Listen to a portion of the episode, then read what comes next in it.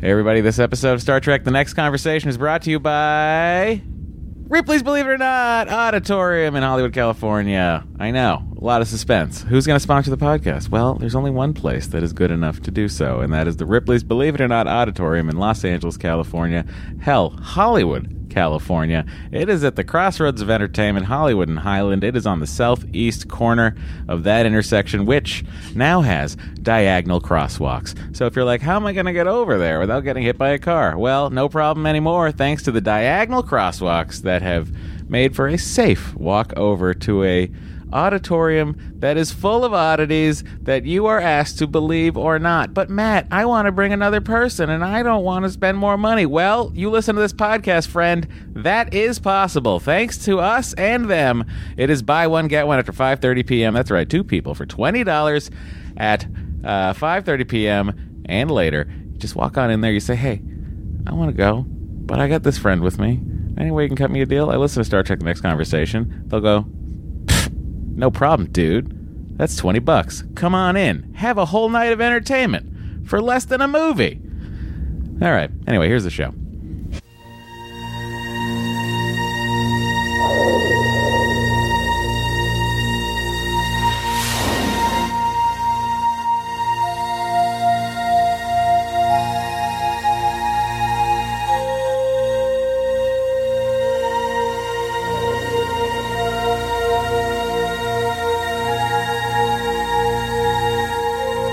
Podcast The Final Frontier.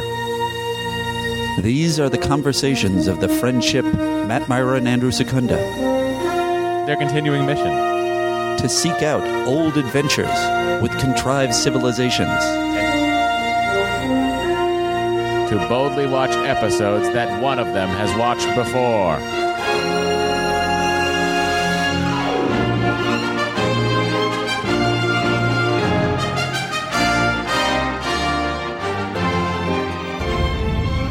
Hey, everybody, welcome to Star Trek The Next Conversation, the galaxy's number one Star Trek podcast that is hosted by Matt and Andy. I'm Matt. I'm Andy. Welcome. Welcome, guys. It's exciting. It's one of those episodes that pops up every once in a while where I go, hey, look, that story from a year ago.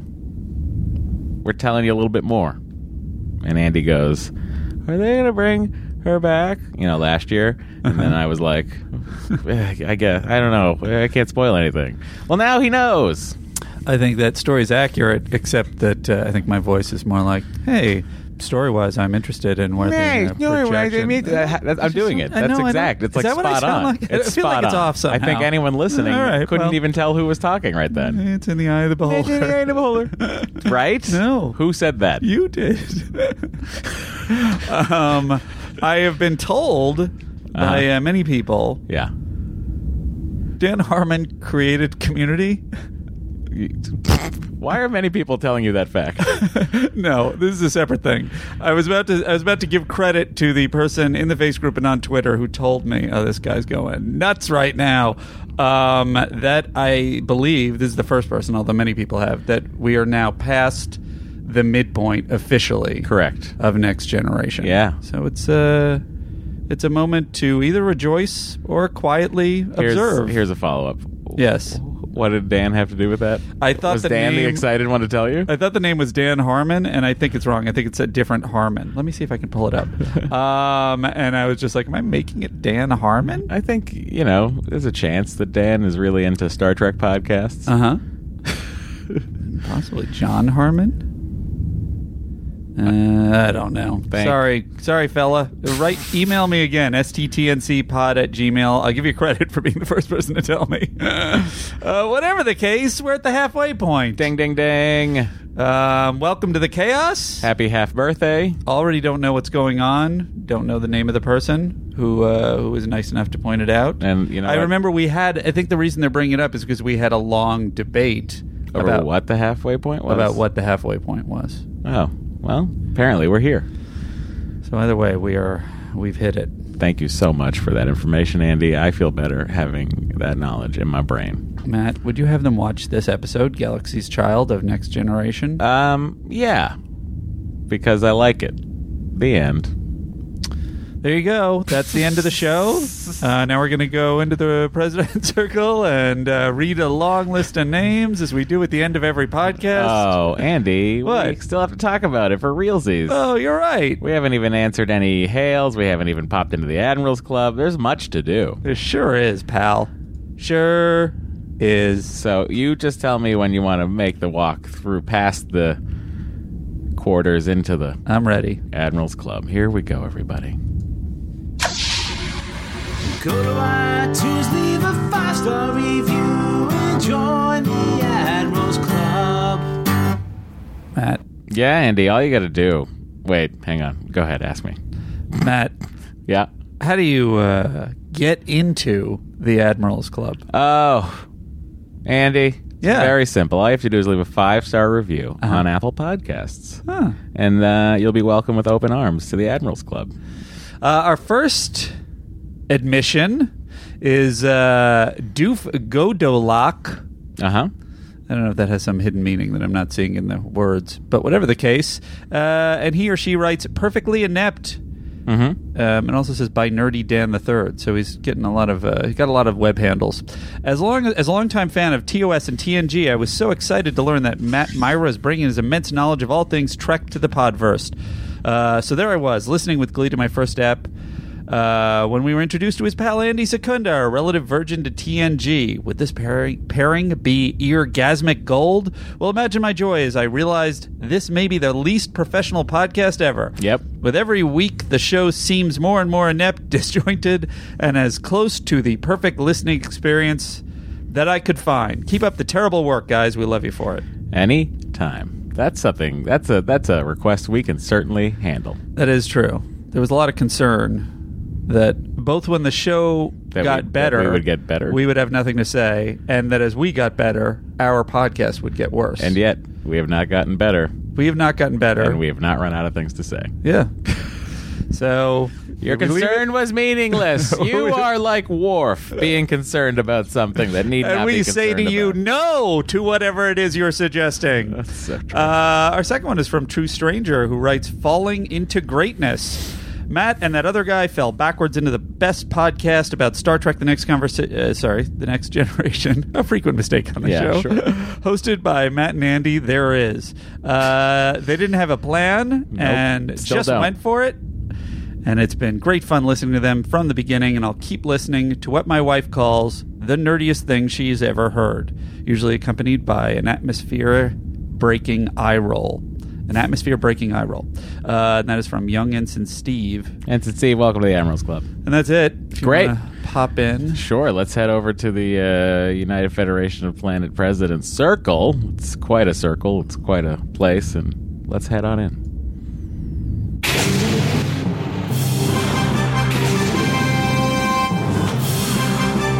The United Federation of Planets President Circle.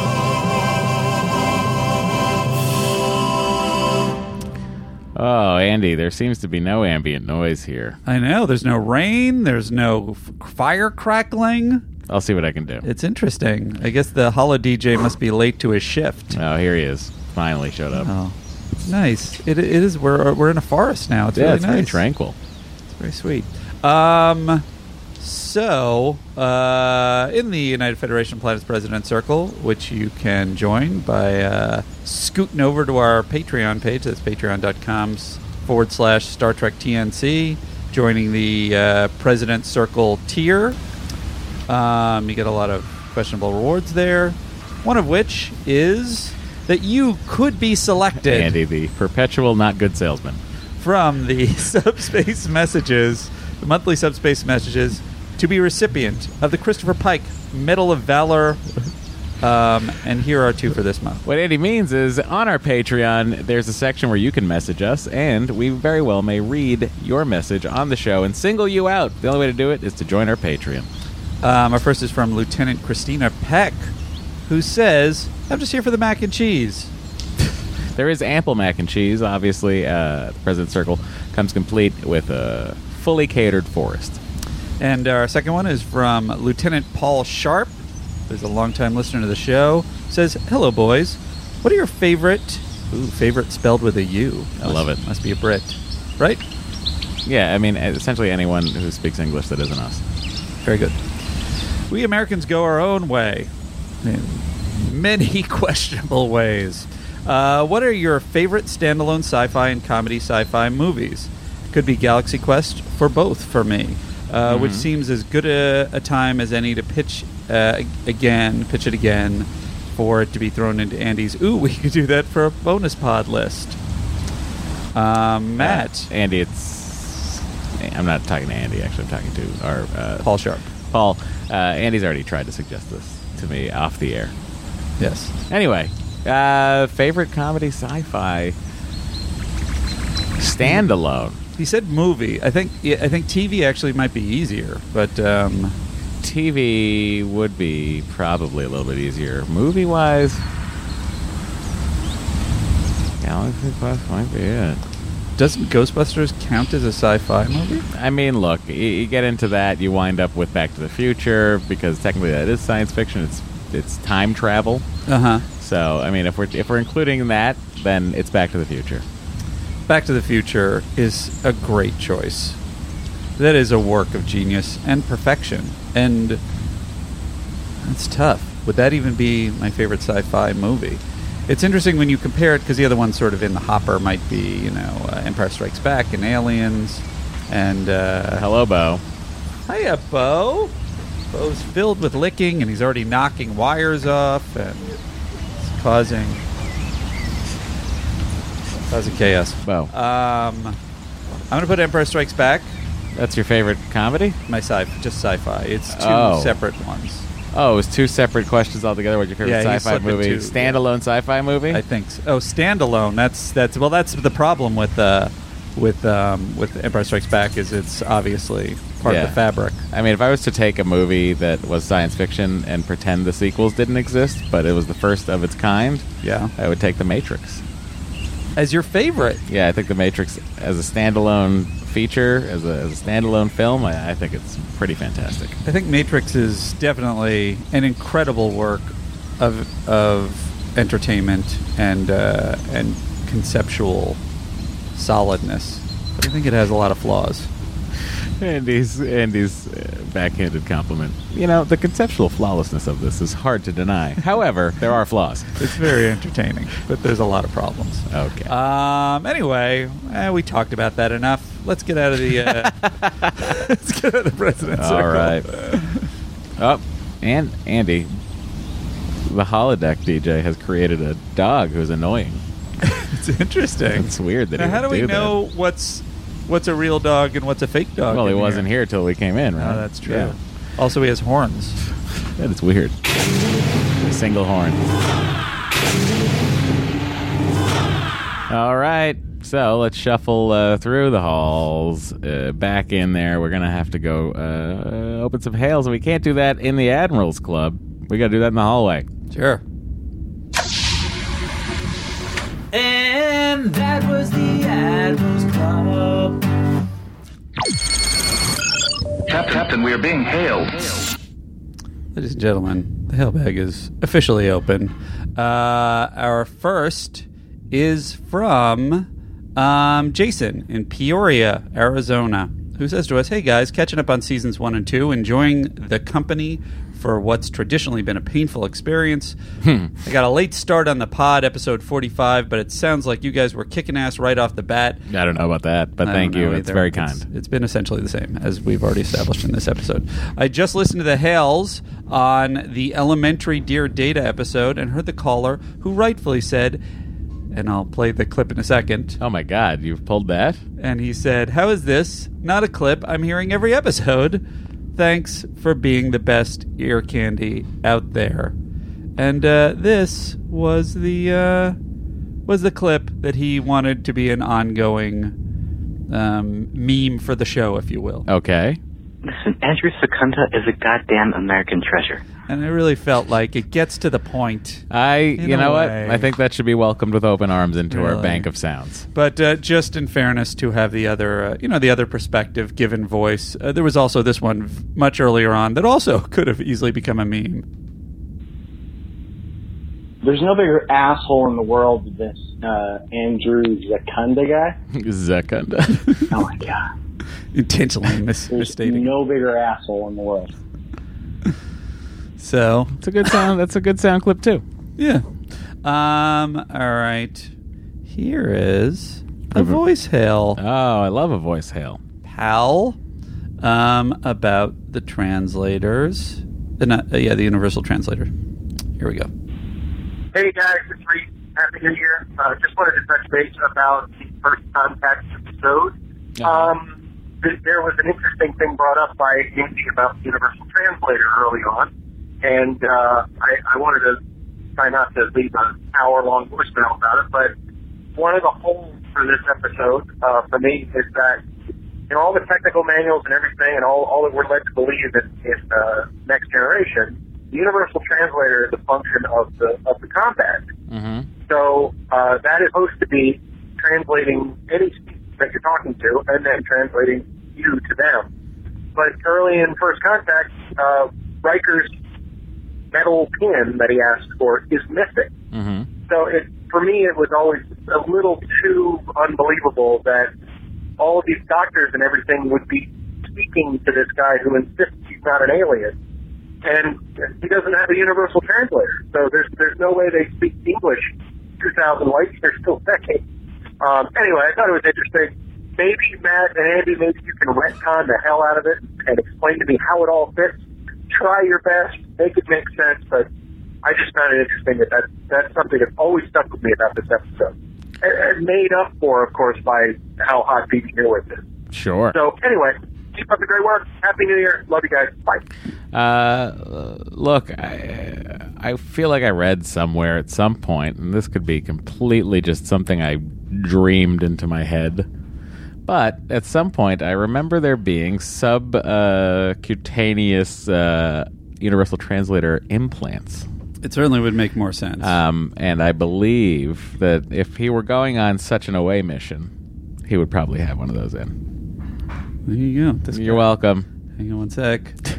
Let's just find. Really, the I'm really other- reaching, reaching there, but uh, No, I, w- wait. You, you're just saying you know this, or you, you're No, I'm saying that I re- read it. I don't know where I read it. I don't know if it's ever been actually stated anywhere, but that's my solution. It didn't make sense, but Matt fixed it. I did it. Thanks, Nacho. Um, and our last hail is from Anders Peterson, writer of many of our of our most frequently played themes, um, who writes us this: "Dear fellow TNC fans, I want to say thank you for the feedback regarding the MVC theme I composed for postseason three Trek." Uh, some have really stated that the some have stated that the harmony was poor in this version, and I want to say that to those people that you were absolutely right. When I made that version, I was feeling uh, re- I was in the middle of a really bad virus, which wreaked havoc on both my throat and even on my hearing to a lesser extent. Although everything sounded normal to me, as a result, not only my- was my voice way off, but I honestly couldn't even tell how bad it was until later I heard it played on the podcast. Although, let's be honest, I'm no Tony Bennett. When it comes to singing, I'm not even Tony Soprano. Uh, I hope this latest version is less painful to everyone's earballs. If you still don't like it, let me at least leave you with these inspirational wor- words. May the wind be at our backs, Captain Kirk, Enterprise Original. Let's see what's out there, Captain Picard, Enterprise D, or buckle the fuck up, everyone, Captain Myra, Enterprise Meh. And here, or should I just save it for the end of the podcast? The new one. Oh no, it's actually let's everybody hear what a job he did. Very good. Here it is. MVC. Because everyone that's bothering to write in about this is Yeah. listening right now. That's true. You think so? There's a time code for the people who don't care about this portion of the podcast. It's true. so many people have said thanks for that.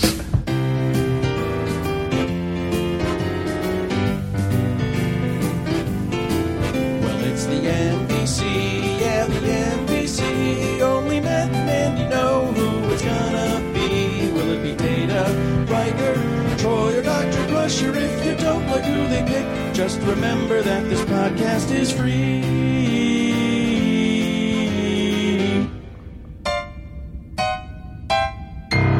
Uh, look, I think it sounds beautiful. to your musical ears. Were the harmonies correct in that? Look, I didn't have that much of a problem with the other one because I thought it was a stylistic choice.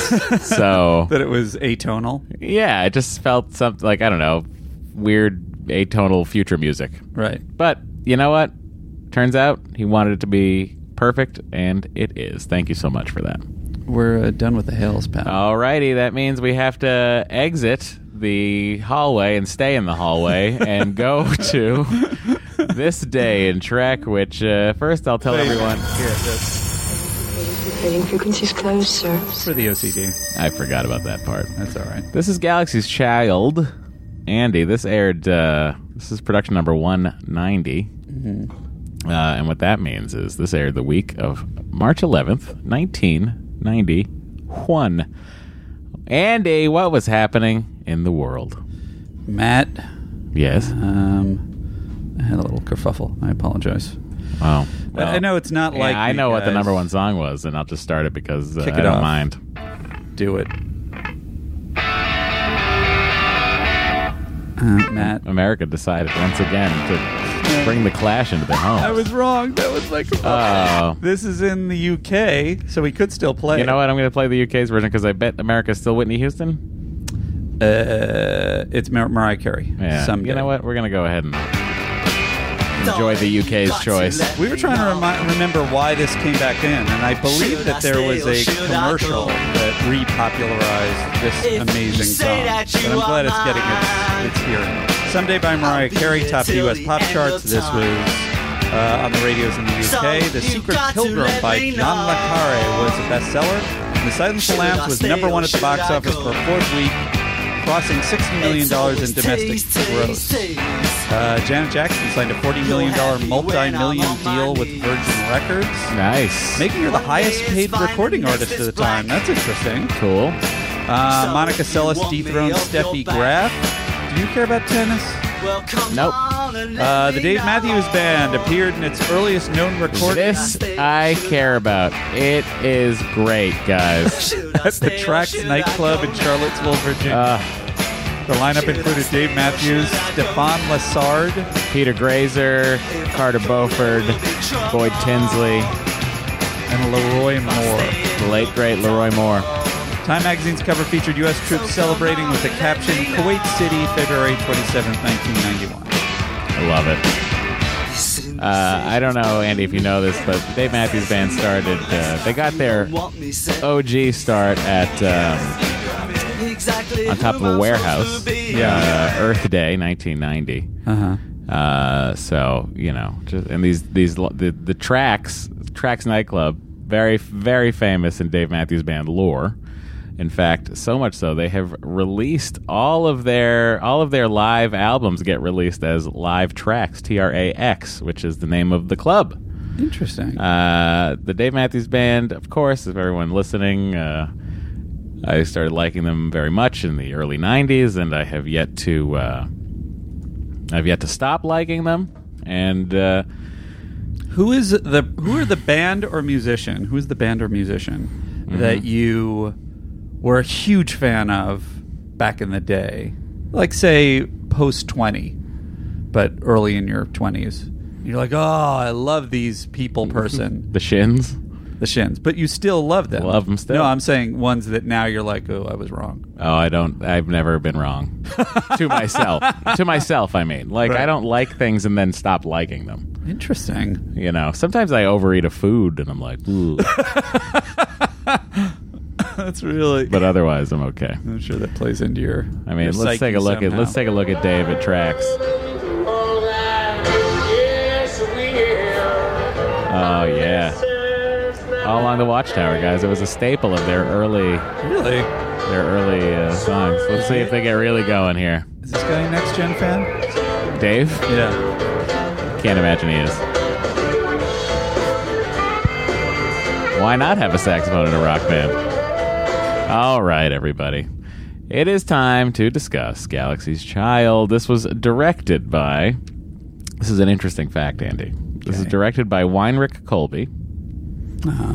with a teleplay by Maurice Hurley.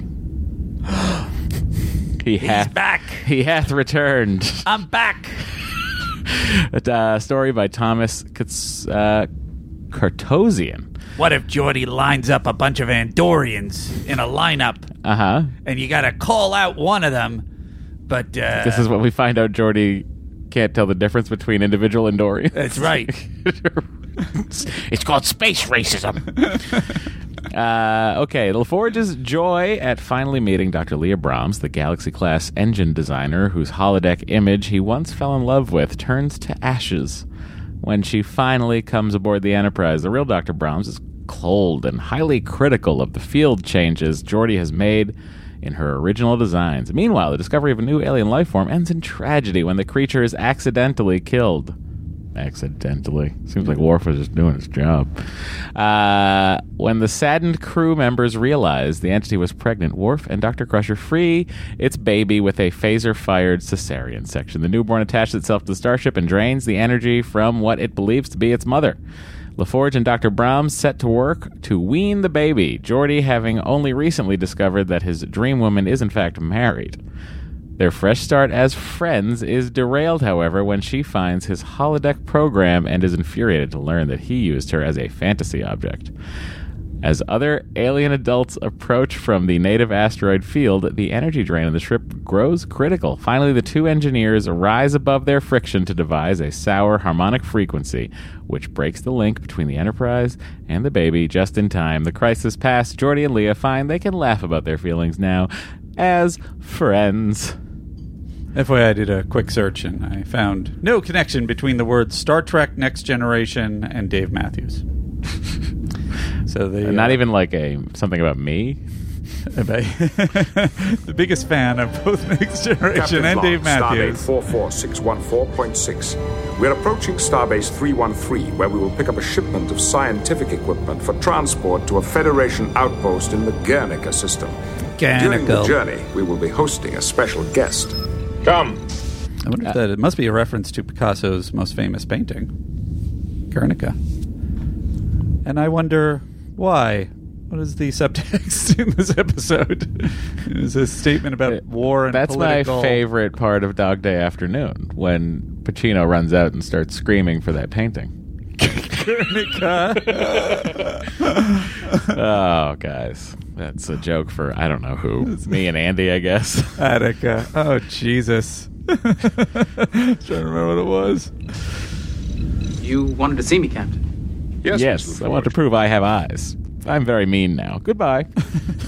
What color is this? It seems that the exemplary nature of your work has caught the attention of Starfleet Command. In fact, someone is coming on board just to see the engine modifications you've made. Who, Captain? The senior design engineer at the Theoretical Propulsion Group, Dr. Leah Brahms. Leah is coming here. some good. This is some good, lo- like, um, Lafar, j- uh, just Lavarisms. Just like He's doing. He's his hand really motions. easing into it, like the rolling backwards of his fingers and just the spin at. Like this is like some. This is fun Levar act. There's a lot of there's a lot of moments in this episode that really lean on like, uh, and I wonder at the time, like if you're an adult watching it, what your take is because it's very much like, oh, this guy is not socially able, and I think this is one moment where he's so caught up in this thing that he forgets he's in front of his commanding officer and is just like, Oh, I- oh man, this lady is coming, Which I think Oh, also boy. Patrick Stewart plays very nicely. Oh, definitely. It's- He's hilarious in this episode. And when when Levar leaves, the the look, the just tiny look of just like, what was that? is amazing. Well, this is terrific. It is? Well, I mean, I've studied her schematics for years. She was responsible for a lot of the engine design on the Enterprise. Well, it should be a very enjoyable visit then. She'll be transporting on board as soon as we reach the starbase. Would you like to greet her on our behalf? Uh, question, Captain. Why wouldn't you just walk through the corridor umbilical that we will attach to the Enterprise at the starbase? Why are we bothering to beam her over? Is that what they always do? They're going to starbase. They're going to dock. They're picking up supplies. I'm just saying, why waste the power? Oh. Well, of course, the, the subtextual reason is because it's it's uh, you don't have to build another set for it. But uh, you're I would right. love to, Captain. Thank you. Maybe in in di- uh, similarly to Doctor uh, Doctor McCoy, or rather the opposite of Doctor McCoy, she wants to use the transporter. every She's day. afraid she of loves- umbilicals. Could be. she saw one. She- she's afraid of depressurize anything at one point. That indicates she had a bad experience with an umbilical when she was an infant. Yeah, that makes sense. She didn't want to walk through one. She prefers to have her atoms scattered halfway across the galaxy. Uh-huh. He's weird. That's ex- literally what That's he's. It's exactly- literally What Patrick is Stewart's up with that reaction. guy? This uh, Guinan's in that episode, right? You keep picking at that uniform. Yes, I believe she gives him advice too. Uh, I guess I not am a on little nervous. Leah, It's, uh, the Leah Brahms. it's not every day a hologram, man Oh, but comes on face to Julie face with- Warner Yeah. in the beginning. Okay, you remember about a year ago when we were caught in that booby trap that Menthar set? Mm-hmm. Okay. While we were trying to get out of it, I went down to the holodeck to study an engine prototype that was made when the Enterprise was first designed. It'd be really funny if Guinan um, hit her head on the bar pretending to fall asleep. And the computer, well, it gave me an image of the engine, but it also created this hologram of the designer, Dr. Leah Brahms. So you met a computer simulated female? Yeah, but not an ordinary computer simulated female. I mean, she was brilliant, of course, but warm, you know, friendly. And it was like we worked as one. I would start a sentence, she'd finish it. What I didn't think of, she did. It was just so comfortable. I like. Um, I have a lot Oh, of okay, uh, I know. thoughts and questions about all the the interaction with the hologram Mhm. version. uh, You always have. I always have. But uh, I will say, I really like that they. Because it seems like a recurring theme that one person will be like, "No, I met this person in the holodeck, and this person was different. I know what you're thinking, but it's different. I really had a relationship with this person." It's like there's like at least four times this happens in this series, and I really like that even in the future these idiots are still like, "This table read is the one." Andy. It was just a holographic image, but the computer was able to incorporate personality traits from her Starfleet record. so I kind of solved it. You know, Joey, kind of a real everybody person. falls in love with a fantasy every now and then. Uh, no, no, Ghana, see, you've got it all wrong. I'm not necessarily expecting anything romantic here.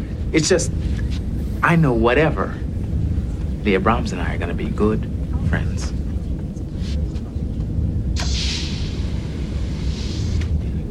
"I like that she nods." Dr. Brahms is ready to transport, sir. So this was the same Okay. um, Transporter room? chief as the From the previous last episode, yeah. And I guess my question, with all of our talk of why don't they just stick with the same bridge crew? How do, how come they stuck with the same transporter chief? for two episodes.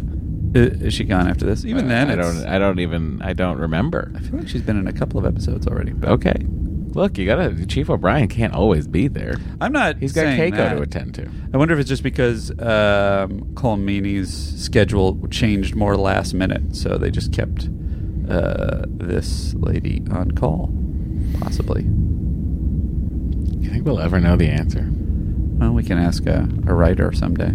Someday, or we could Earl. just have Mike Mann ask writers. Could.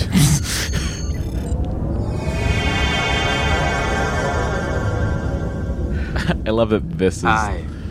this is the weirdest. I mean, of all the you know, we always talk about the uh, end of the cold open, the end of the cold opens, the teasers, if you will. This is the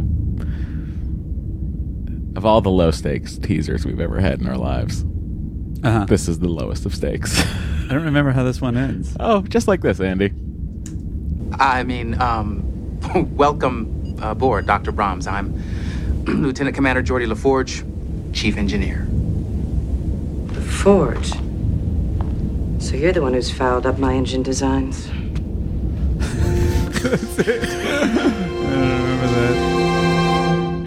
We're not going to be friends. That's Um, I can't wait to find out what else she says about her engines.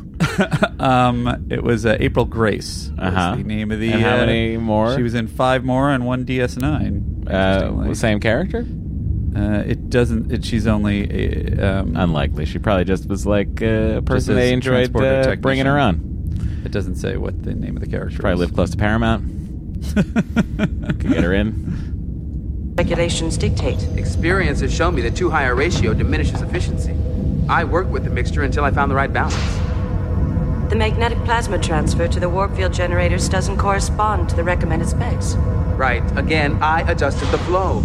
Sometimes things happen a little differently in space than they do on the drawing board. Is that a criticism, Commander? No, of course not. It's just a well known fact. There's theory and there's application, they don't always jive. You charted a completely new swap out schedule for main components replacement. You bet. I found Starfleet estimates for the MTBF units to be unrealistic. I simply determined my own schedule based on observation and experience. So I subscribed and saved on Amazon. he has the new material sent every three months, Andy. Sure. Or do you think he has it set to ev- warp warp hours? I don't understand. Time or warp hours? What do you think? No, I don't understand.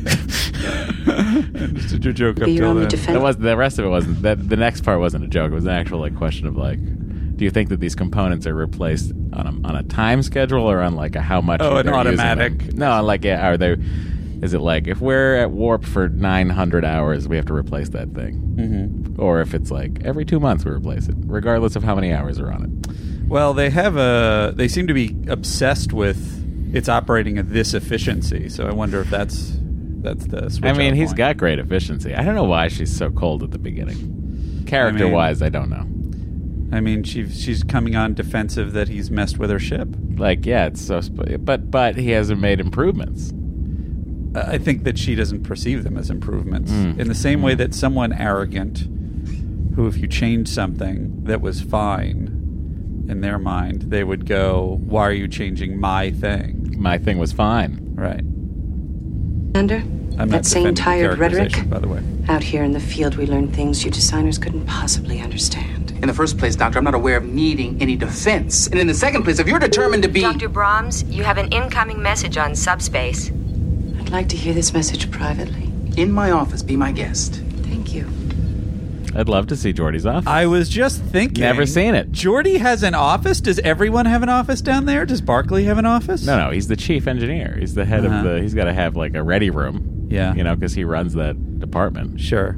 It's interesting. It kind of feels. It, I really like it. It added a lot of reality to it for me that he has his own office down there. You were Uh, finally able to believe warp travel. I was like, oh, okay. Oh, now I This- get it. This is a place that you could work. um, uh, I feel like this is another scene, and I feel like we're going to see a lot of them, where I don't even know if it's in the dialogue, uh, because I feel like Leah Brahms is playing it fine. Like she's playing it cold because that's what the characterization is. But I feel like Jordy is really flying off the handle immediately here. He is uh, out of control. Yeah. He's. Uh, I've I've never seen someone so uh, petulant for not immediately getting his You way. know what? I want to pull up the script. I want to see what it says. Good. Please continue. But I'm I- curious. I what bet the- it says. I bet it says. Uh, Jordy acts like a cuckoo bird. Leah says something, and then Jordy's like, "Ah, I don't know what to do. It actually, all my questions about the sexual politics of this thing kind of could be easily addressed by it being Maurice Hurley, who kind of isn't isn't it sort of known, uh, or at least legend, that him and he was the reason that um, He and that Shatner Gates- are like best friends. that Gates McFadden had the season off. Like, didn't he kick her off? I don't know. I think that was the deal. And she sort of said, maybe she didn't name him, but I feel like the, the, the dots were connected. Andy connected his own dots. um, I feel like it was it was basically a similar thing where she was speaking her mind too much for his taste, and he was like, Get rid of her. You're putting a lot on. I sure am. This story that we don't know the whole thing of. Yeah, in fairness, I don't know. Commander. This this right here. wh- If you're if you go if you're watching this and you watch the scene immediately preceding, what's happening on the bridge right now is Worf has said to to Riker, "Yeah, Could you believe Jordy has his own office now? before you start it again. um, this is the description after Jordy uh, says his line. Uh, Jordy faces her squarely. He doesn't like the feeling of being called on the carpet. He's a professional and a good one. He shouldn't have to make excuses to anyone. This is Maurice Hurley writing this. Uh, totally. a faint smile, sardonic, not warm, plays on Leah's lips. This is very damning to the writer, I would say. Uh, how do you feel our uh, actors did on the performances? I mean, I think that that uh, Levar basically delivered what was what was being asked of him by the script, but I feel like it plays out on screen as very, uh, and she did too, uh, but like very extreme on her part, on his part, and I think they're both out of control. Yes, I am picking up some unusual readings in the Alpha Omicron system. At this range, all I am able to discern is that it is an asymmetrical field of intense energy. You know, I was at Paramount on Friday because we were shooting there all day. Okay. And I. Here's how tired I was from work. I, instead of. We wrapped at like 2 o'clock in the afternoon. Yeah. And that was it. We were wrapped for the day. And instead of wandering over to see stage 8 and 9, where these two sets were, Uh-huh. I decided to just leave. That's it. I know. I know. I saw stage uh, 32 though with the where the where the original series was filmed. Oh, yeah? That was exciting. Is there any evidence of it? Well, they have plaques on the Paramount st- Studios stages that tell you what was shot there. I'm gonna pull up my because my sitcom. You don't have to go and find Love Incorporated, by the way. Andy you can had a ask me sitcom anything. on the United Planet of Networks. if you would like to join our United Planet of Network circle, um, um, you don't have to seek out, see- see- seek out Love Incorporated on my. Uh, Although if my you account. look, if you can find a way to purchase it, I'm sure Andy might get a dollar. Uh, it, it- you don't need to do that to support me. I prefer you support the Patreon. Uh, there are some good jokes in it. I loved Busy Phillips. I loved Holly Robinson Pete. Um, How'd you feel about that Meghan Merkel? Oh, Meghan, Meghan Markle was that was I don't know if it was her debut, but definitely was one of her two early parts. radiation was signature. on. You started the uh, thing again, Matt. Unknown, sir. The Alpha Omicron system is yet to be walking charted. away uh, to close the door, and he started the thing. Uh, Meghan Markle was, I think, it was her first part, if I'm not mistaken, or second part was on uh, my show, Love Incorporated. So I cast her. None of this would be happening if it wasn't for me. I said that lady's got charisma. She's got something. Maybe, maybe a royal air about her. Put her in that that subway uh, as a token booth operator. Yeah, let's really hide most of her behind this booth. Um, whatever the case, I forgot what I was going to say. You're talking about which stage you shot on? Oh yes, I don't know, so Do I'd you like remember? to look it up. Um, I think Wait, I how would you be able to look it up? Do you still have like a call sheet in there? Um, I can look up on the map and tell you which stage we were on by the map, by based on where I had to walk. Oh, interesting. So Andy's going to look that up. I'm excited to find out. I recommend we take this opportunity for further research. Well, we're way ahead of schedule. Alter course for Alpha Omicron. Okay, which one was TNG? Eight and nine. You wouldn't have been there because there was still Star Trek being made then, so they would have Yeah. those stages. Yeah, they were right in the middle. I was in twenty. It's in the corner. The outskirts. The outskirts. the the area where they're pretty sure they're going to be putting a different show in it at any moment.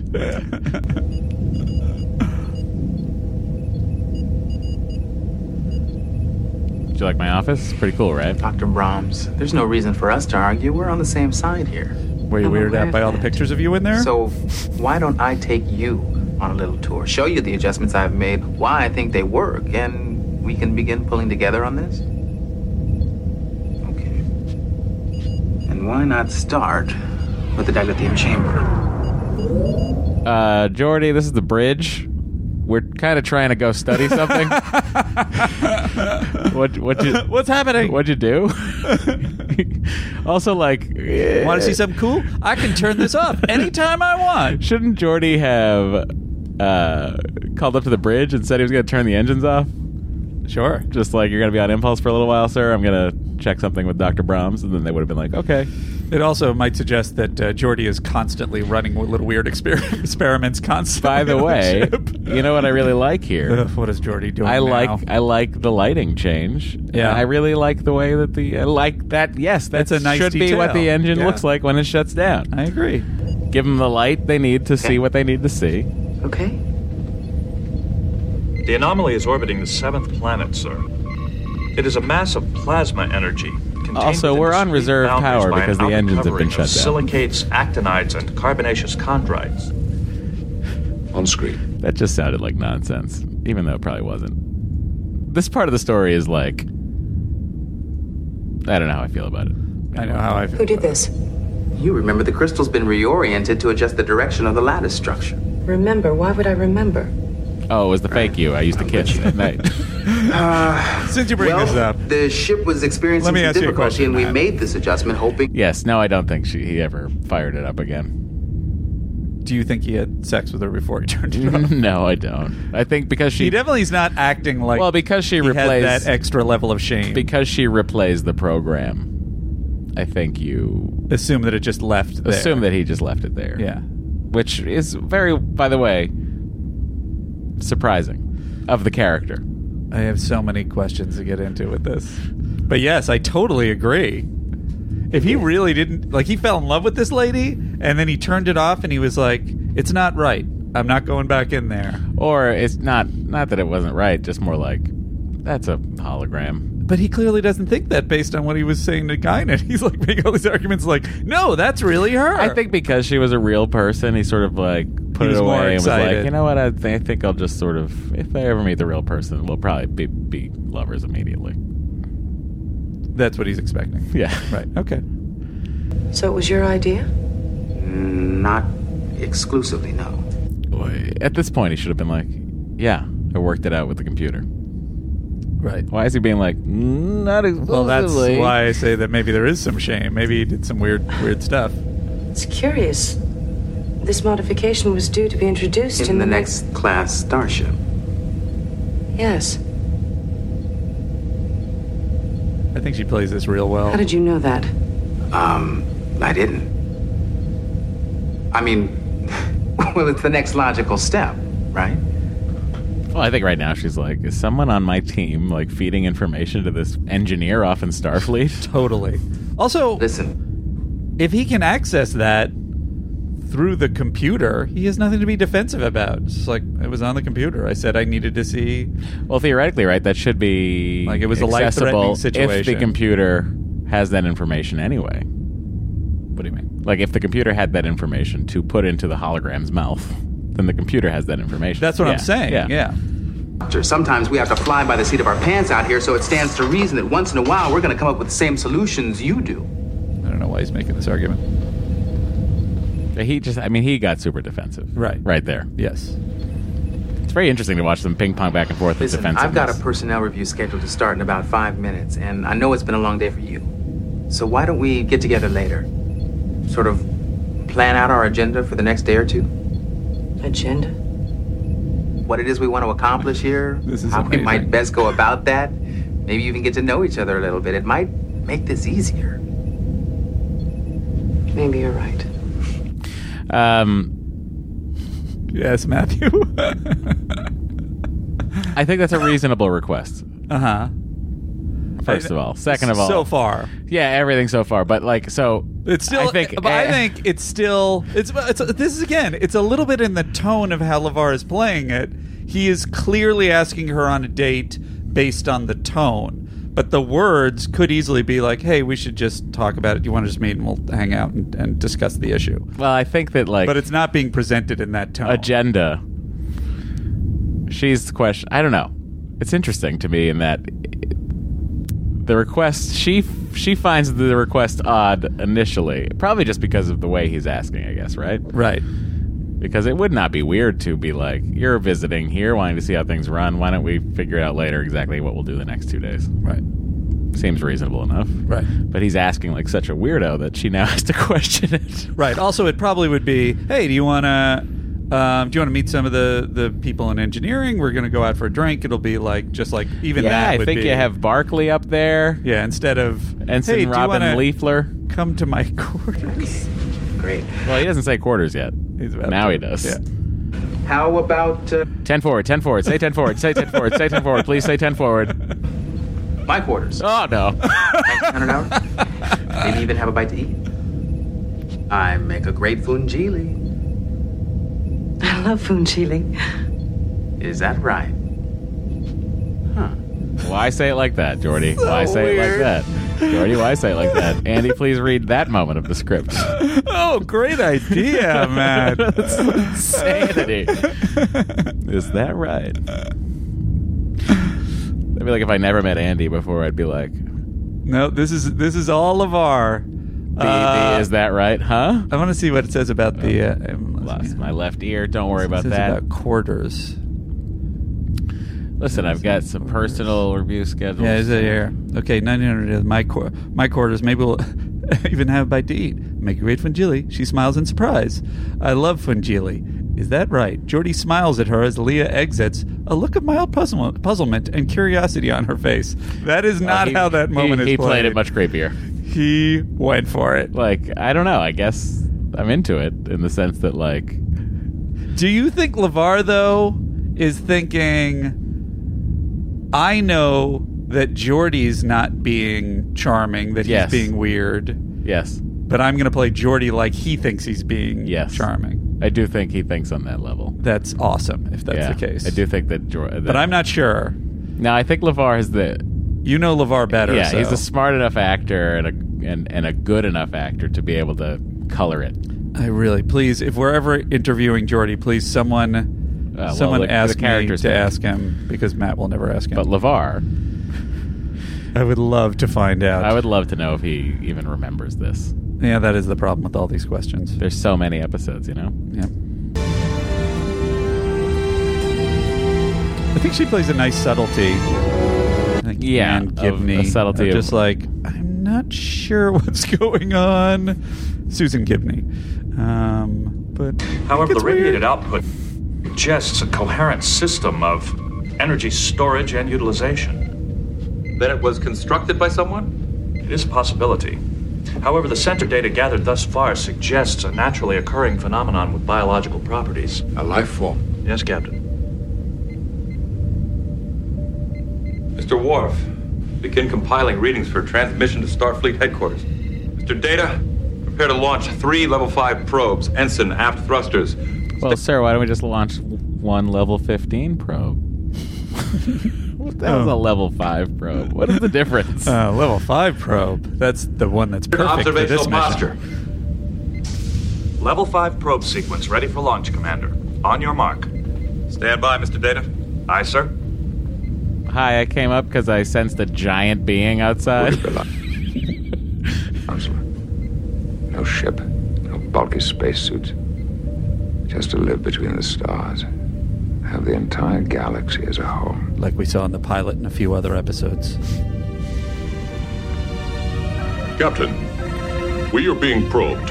Recommend we raise shields. Negative, Mr. Worf. If You're curious about it. It has a perfect right to be curious about us. Change in readings, sir. The life form has increased its energy output by 50%. It is moving toward us. How about some shields now, Captain? Reverse course, Ensign. 300 kph. Aye, sir. Now, She easy. even had lines in this. I don't want to alarm or provoke it. This is Ensign Regan. Rager. Reagan. Reagan? R- Rager, or it's, I assume it wasn't Rager. I think it was What Rager. if it was Ray Gun? Oh, that would be amazing. Great, if all the, all the techno babble was the most obvious thing. All right, sh- shoot the ray guns now.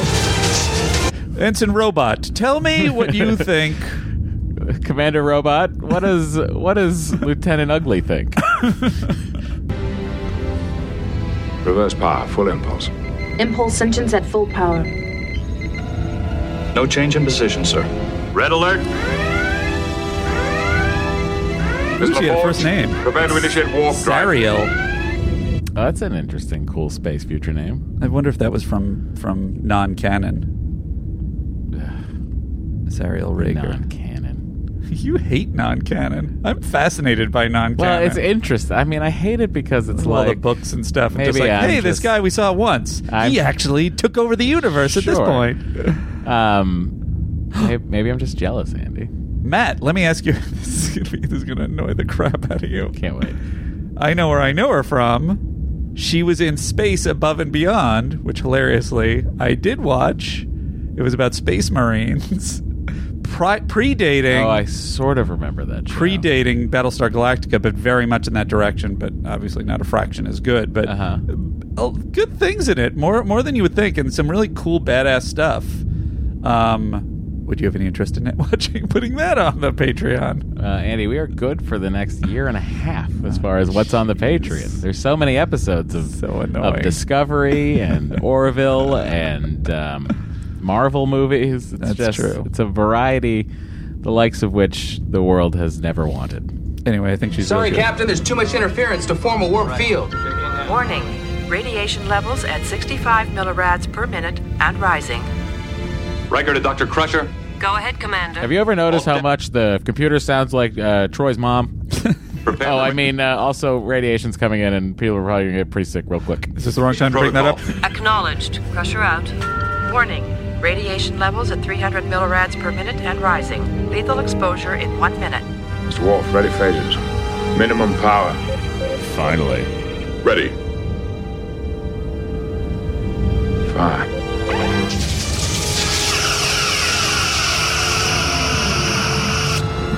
By the way, for minimum power, yeah, he sort of really left that beam on for a while.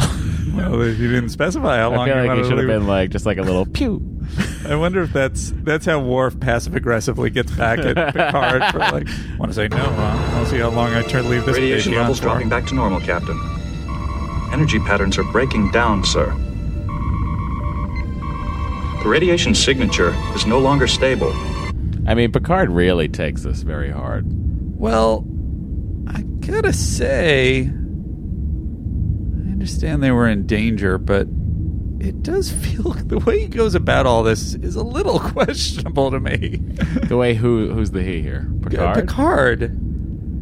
They're going in there checking out this thing. Mm-hmm. They try to make contact with it. There's a certain amount of of um, of interaction that doesn't seem that dangerous. Then there's more danger.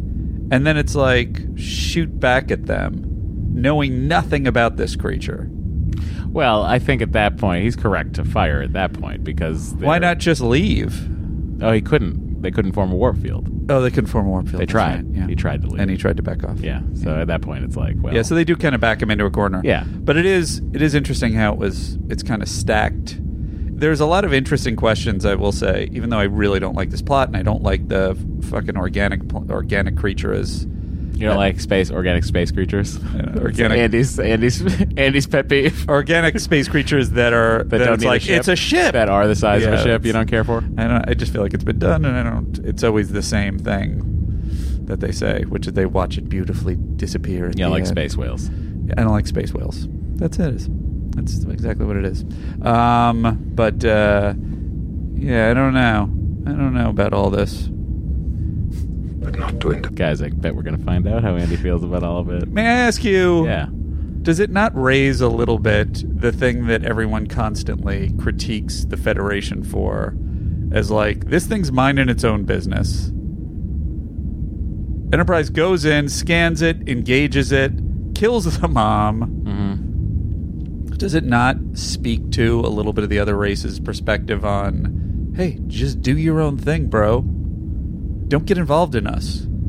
Like you're like there's this superior Hi, aspect Andy. to it. Let me just reintroduce you to the Enterprise's charter to seek out new life and new civilizations. I know, but We're it does- supposed to figure that out. It does sort of point out. The, uh, It's also like you know, try to make contact with it. Yeah. And if you can make contact with it, then you can be friends with it. And then if you become friends with it, you can make it part of the Federation. You can ride around in a thing, a being, or on. Yeah. you mean on top? Like Yeah, a- like- like you're a like cowboy. he saddles it up. what the hell are you talking about? He's in a little space suit with a little space cowboy hat. You know, it's canon that uh, Picard has a saddle on board. So Is it really? Yeah. That seems more Kirk than Picard. I know. Weird, right? That is weird. and absolutely not to destroy. And yet, look at what we have just done. And he's right. about us. Captain, I'm everything you retiring did from Starfleet. was consistent with established Starfleet procedures. What's his defense of that? That's just the problem, Troy. Starfleet procedures. Yes. We're built to destroy. I gotta go. Gets in the captain's yacht, never to be seen again. the bridge. Number one, you can take it home with you. I don't care. I apologize, Matt. I don't remember. Censorship. what was Troy saying the thing was feeling during this whole thing? Never said a thing. That's what I thought. You know why? Look who wrote the episode. Right. He never knew how to use her. Right. he never knew how to do anything. So many organic moments in She this. just observes and Literally. keeps her trap shut the way ladies should on the bridge. Maurice, that's not nice. Why? Sir, I'd fire them all again if I could. Um, uh, those are the views of uh, fake Maurice Hurley at this podcast. Uh, no, it is actual Maurice Hurley. Oh, all right. It is. We just keep cutting to old audio recordings of Maurice Hurley whenever Um, you hear him on so- this podcast. I go. My train of thought's completely I gone. apologize. I'm being very gabby in this What episode. was I going to ask? Regarding It was the about plot. Troy. Oh, it's it's funny that you say that because there are so many organic moments where you could have used her in this. Yeah. Um, and, and, I think would have that would have lent even more credence, even though I agree with you that it's Starfleet regulations and he follows it by the book. I feel like you could have said, "Oh, it it wants to reach out or something." yeah, like if if okay, if you're telling me that that Spock Yeah. can can tell that a humpback whale is pregnant via a mind meld, Uh-huh. then I want you. Uh, then I want to believe that a betazoid, beta, a betazoid from the planet betazoid. They go back and forth, Am I but flipped that on that? seems- Is that where did we flip that again? No, I Is think the Beta planet- Z is more Yes. frequently referred to as the planet. Okay, so uh, then I find it hard to believe that a, that that that Troy could not sense that s- second consciousness. I agree. Forming. I 100% agree. Or being there, uh, and I think that that speaks to the fact that Maurice Hurley doesn't know how to use the character, or never knew how to use the character, to the point where, really, I mean, I like that line coming out of her, her reassurance to Picard, because he knows that he is emotionally distressed with what just happened. Um, I like that line, but then when they're the close up of her when they're C sectioning the mother, and she is saying, Come on, you can do it. Like, that's the most insane thing I've ever seen. It's Picking not- up a it- new that's energy hyperbole. reading from the Agreed. life form. Elaborate, Data. Uh, Riker gets up and goes, uh, Sir, get back to your ready room. You gave me the bridge. Data, what is it? Hit the party lights, Concentration people. of Ionizing radiation growing in the center of Riker 1. Bridge lights, Riker 1. Dun, dun, dun, dun, dun, dun, dun, dun. Perhaps it's still alive. Commander Technical Director, cut to shot two. Wide. now, shot three. Use the aft camera. See what's behind us. Subdued lighting. no, that's that's too much. I I don't want it dark. I want it cozy. Please state your request and precise upsetting. candle power. See, it's not a matter of precision, computer. It's a matter of mood. Brighter than this. Hmm. More. Let's see what. More. A little more. Oh, right there. Perfect. Now, some um, some music. Maybe uh, maybe a little soft jazz. The sweater is amazing, of course. I mean, the Mm. No, sweater, that's- the pants look that's like not they're right. Let just me pantaloons. Oh, I got it. Uh, Like, just- I mean- some Brahms. I, uh, I gotta say, he's piano- in uh, the most comfortable clothing I've ever seen in my life. You know what I would love to hear Yeah. is civilians talking about how people in in Starfleet are a bunch of nerds. I was literally thinking about that watching this episode. Yeah. You know, because I was thinking about the fact that Leah is obviously not an enlisted Starfleet officer. She's just a propulsion doctor. She's Right. like a doc, a scientist. Right. And she does work for Starfleet. So she's like essentially like a Boeing engineer. Right. Who designs planes for the military. Uh huh. Um, so it's it, it is interesting to me, like you know, I keep thinking like, why is he so awkward? Is everyone that awkward in that period of time? And I'm like, no. I mean, not everyone's in Starfleet. In fact, the majority of people are not in Starfleet. So the Yeah. majority of the people must be like, oh, fucking another rah rah star Starfleet douchebag just rolled in. Right. You know what I mean? Like, yeah, a little bit like the uh, the pub scene in. Uh, I guess it was it a pub in two Star thousand Trek nine five the two thousand nine Star Oh. Trek Oh yeah, when he when, they he get into runs that when they into get that Pike? fight with uh, yeah where Yeah. Pike's there and he fights those security guys and Yeah. that's like that's like Kirk civilian Kirk rolling in and like I wonder going if the like, reason- "You squares It's always it's always a little disturbing to me whenever they step out of the Starfleet universe and show the civilian universe. And I don't know if that's because it's always a little mishandled or it's this thing that we're talking about that it's like in this universe it's from the nerd's perspective. So it's like these guys are heroes. Yeah. They're all cool. And then once you step outside of it it's just like no, this is the real world. They're not they're just weirdos now. Like I would love, you know, as many as uh, as many episodes as there were about these uh, sort of uh, other worlds uh, Han Solos. Yeah, I'd like to see a Han Solo, an Earth, uh, an Earthling Han Solo in the Starfleet universe. I mean, I think we've seen a that. smuggler. What's his face? Billy Campbell? Is that his name? Who's yeah, but he wasn't a human. Uh, it wasn't. No. Oh. Right. But like around the Earth, like just around Starfleet, like uh, sort of like I don't know. But that guy was ridiculous, also. Well, he was ridiculous because he was just ridiculous. right. Nah, that's a, that's too corny. Hmm. Probably everybody thinks of that. Spencer's gift Computer, just just turned on Like essentially one of those like The weirdness of that. Probably He's a everybody guitar. thinks of that. Classical guitar. Is you bring the other suitors of Leah Brahms? Yes. Thank you. Okay, here we go. This is it. this hologram's gonna be real. Come on in.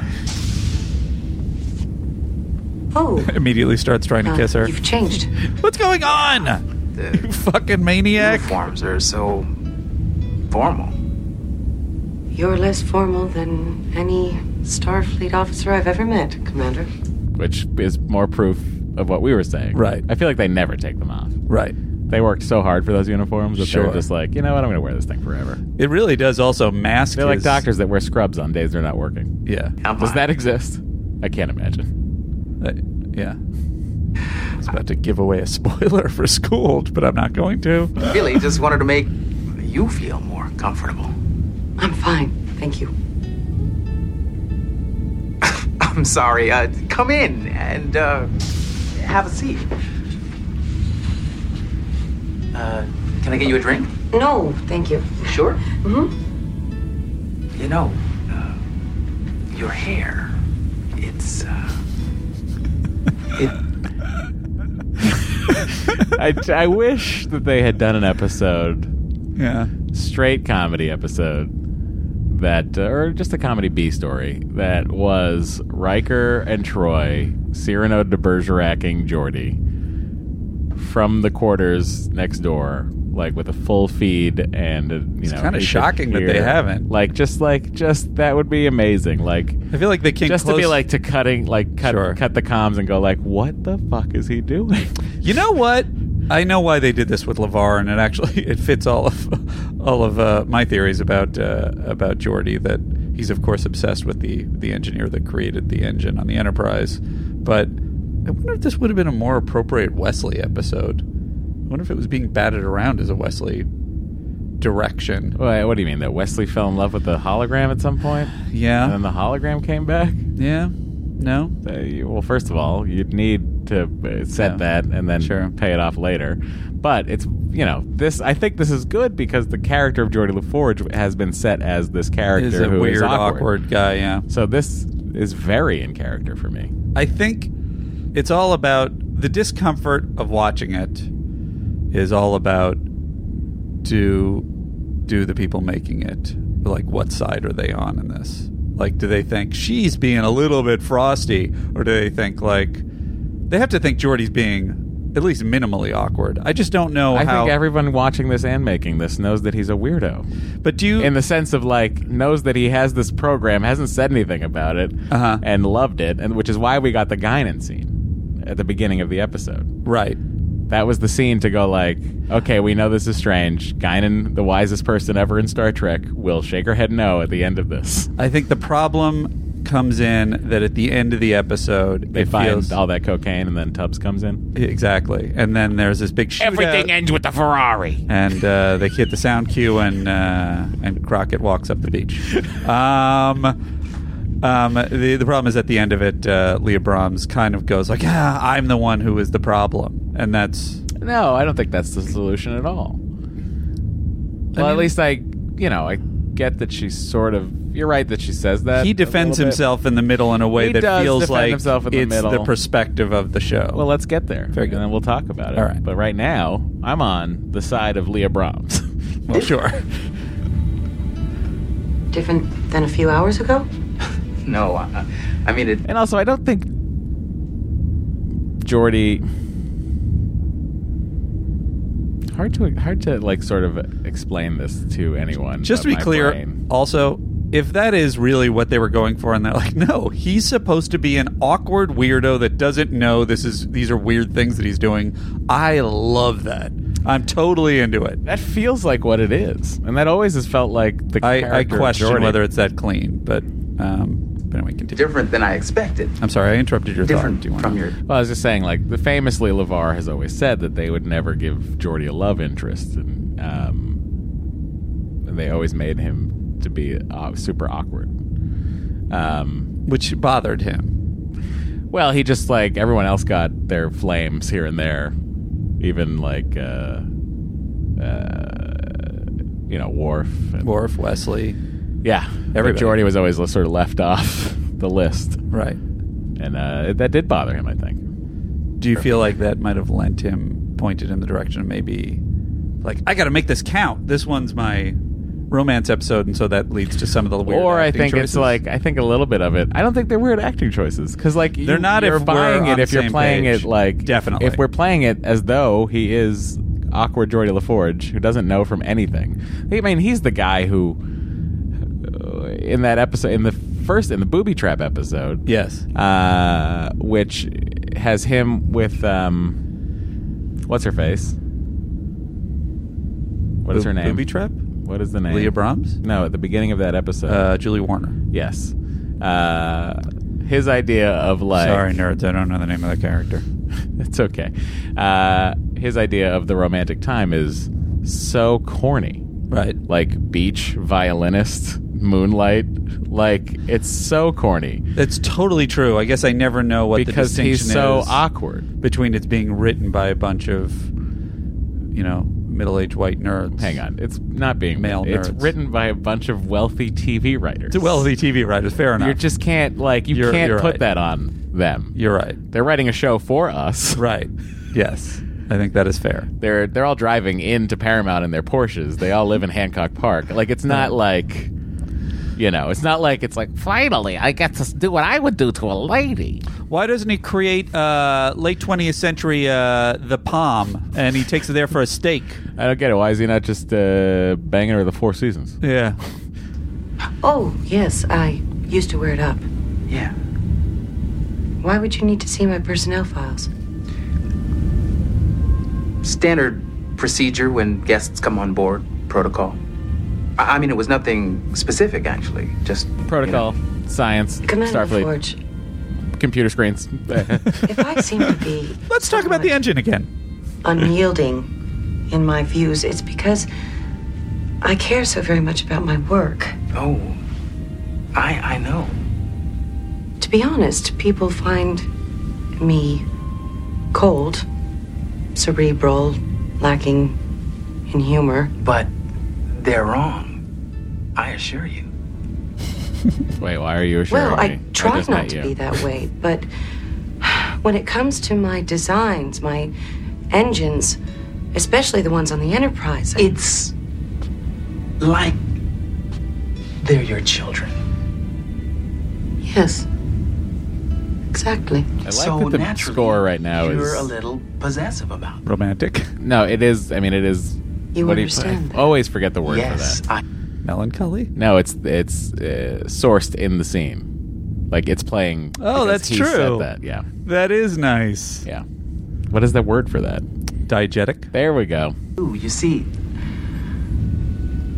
I feel the same way. That's amazing. I don't think anyone has ever. Oh well, my husband. That Sometimes one I time. feel more comfortable with engine schematics than people. Me too. Maybe you just I haven't mean- met the right people. Or take a look at this. He pulls out a model of the Enterprise engines with arms and legs on. it. that was the reveal at the end when she catches him in the hologram. I don't have sex with this because I have sex with this robot thing. you just slapped arms and legs on my engines. Hello, Jardy. I need more dilithium. I- I'm hungry. Why? Why don't I just start dinner? Okay. Commander, Now here's the question: Is she getting uncomfortable here because she is starting to go like, "Oh, wow, maybe I really like this person that isn't my husband," and now she starts to get a little awkward. I guess knowing that, we would have to assume that.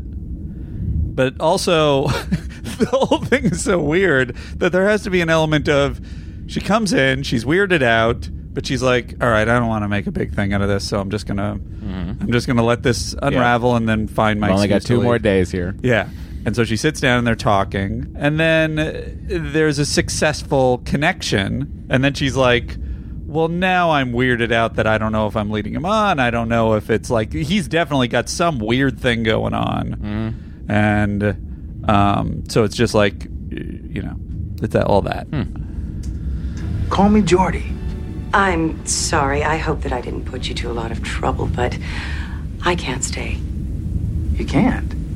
I just don't think that it's appropriate. Oh. I'll meet with you at 0800 tomorrow. I'm preparing a list of discrepancies that I've identified in your modifications. I hope, now that we've reached an understanding, that you'll be prepared to discuss them with me in a more objective fashion. Sure. Fine. Thank you. Good night, Commander.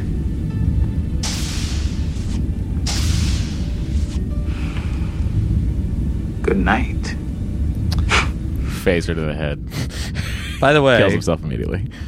Good night. Pew. This is interesting. Yeah, let's see what is what does it say? What are the what are the written words, pal? He doesn't say uh huh. Mm-hmm. He doesn't say um, after she says I don't feel like it's appropriate. She, uh, she just says she holds out her hand and brusque all business again, and then s- she s- starts going All with that. business again. What does it mean? So what is it before that? Um, 'Cause you're it's, saying all I, I business just again. don't feel it's appropriate. Do we write like does she soften anywhere in the stage direction here in the action line? Like does he write something crazy? She gives Um, him a quick glance, a half smile, and it's all Jordy can do to keep from talking taking her in Oh my god.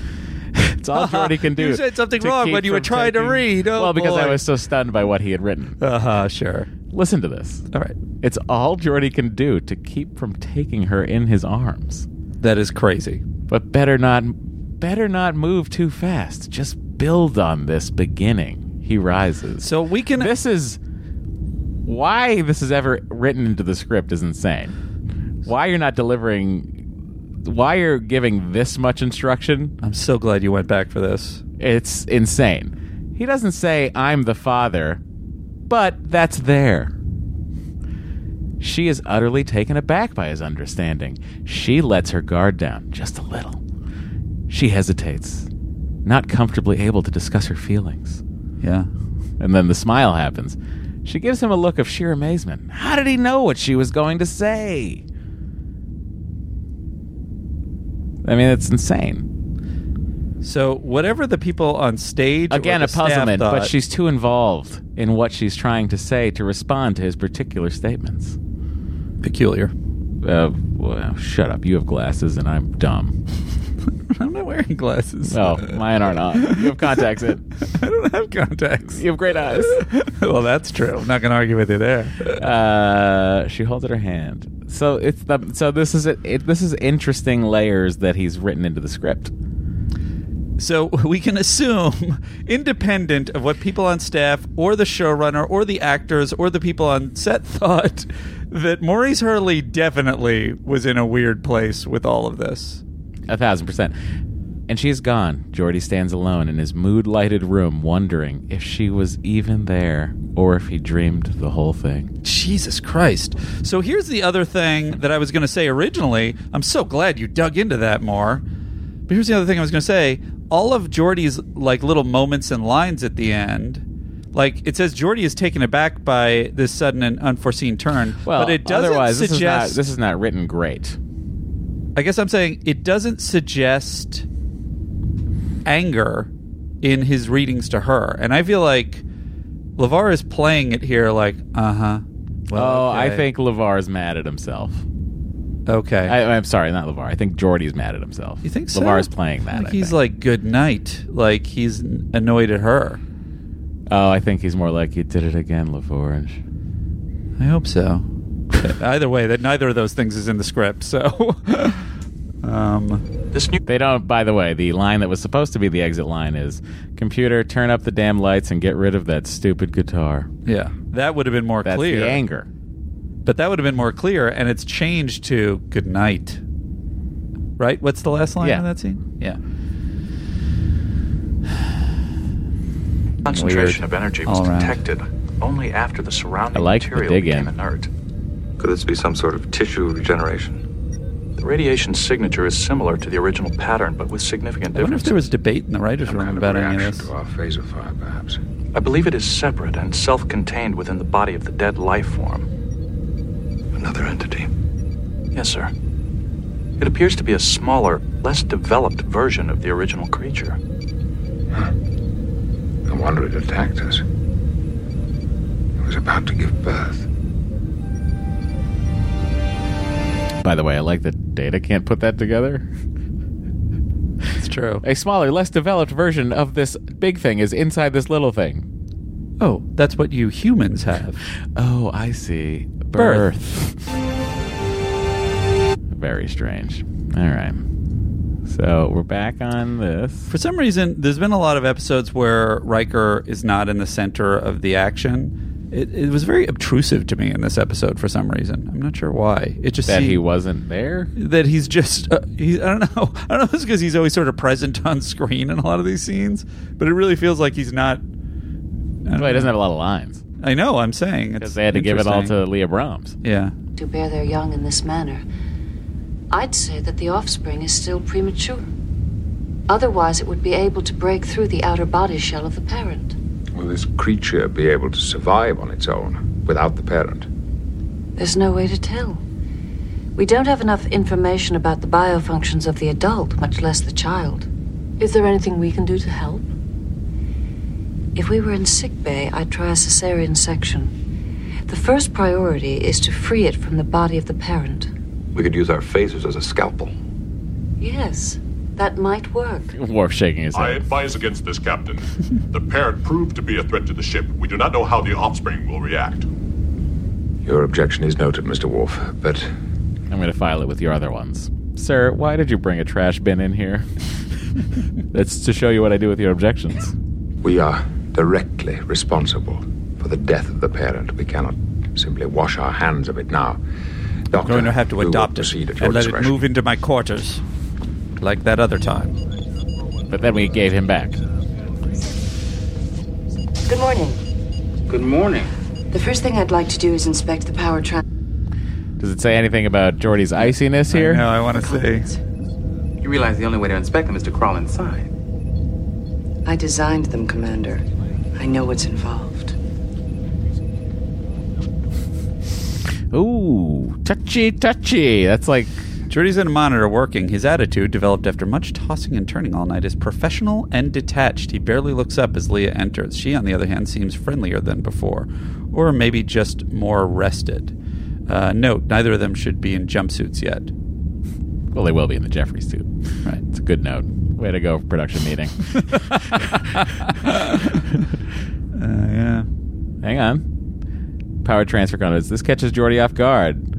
Leah, theoretical physicist, prim and dignified, inching her way through a narrow tube. He can't help a query. What? Wait, where'd you go? Sorry. Why'd you leave it? Tried to make it bigger? Oh, here we go. Don't Yeah. worry, the jumpsuits get I mentioned. was trying to make it bigger for your for your weak Uh, eyes. you realize the only way to inspect them to crawl is to crawl inside. Bad reaction. She fixes she fixes those sub-zero eyes on him again. Why? Why are they so cold? Why would why would you realize the only way to inspect them is to crawl inside? Suggest the weird thing that he wrote in the action line.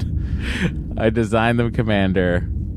I know what's involved. Or is it just he finds it and she finds it and insulting? she brushes past him toward the engine compartments. Uh, wait, I'm sorry. What are you saying? Okay. What's your question? As we the, try the to weirdest thing, dissect- as yeah, we the try to weirdest dissect thing the ever teleplay. is theoretical physicist prim and dignified inching her way through the narrow tube. He can't help but a query. You realize the only way to inspect them is to crawl inside. This is an insane thing to write in a script. So does is he th- does Maurice Early think that Leah Brahms is spotting what Maurice Hurley is saying Jordy is thinking, or is Leah Brahms, as I was interpreted this moment originally, just thinking like, "Hey, I know what it is. I'm, I know how the ship works," and isn't reading any of that. That's what it is, right? That's what we're seeing on the screen. That's what bad reaction means. Yeah. Uh, so the other thing here, Sub zero eyes. this is like crazy to write this. To write this catches Jordy off guard. You can just say that. yeah. You don't have to write Leah, theoretical physicist, prim and dignified, inching her way through a narrow tube. How could that happen? Look, what a what a weird thing to. I again, maybe it's just that I don't read drama scripts, so maybe they have to explain emotion more. But this would be like me I think it explaining a varies. joke. I think some people write it very spare, and they put it all in the dialogue, and then it's up to the to the actor. I, I think Breaking Bad goes aggressively in the opposite direction and really describes in detail everything that should be happening. So, whatever the case, what he is ascribing to her motivations and his motivations is bonkersville.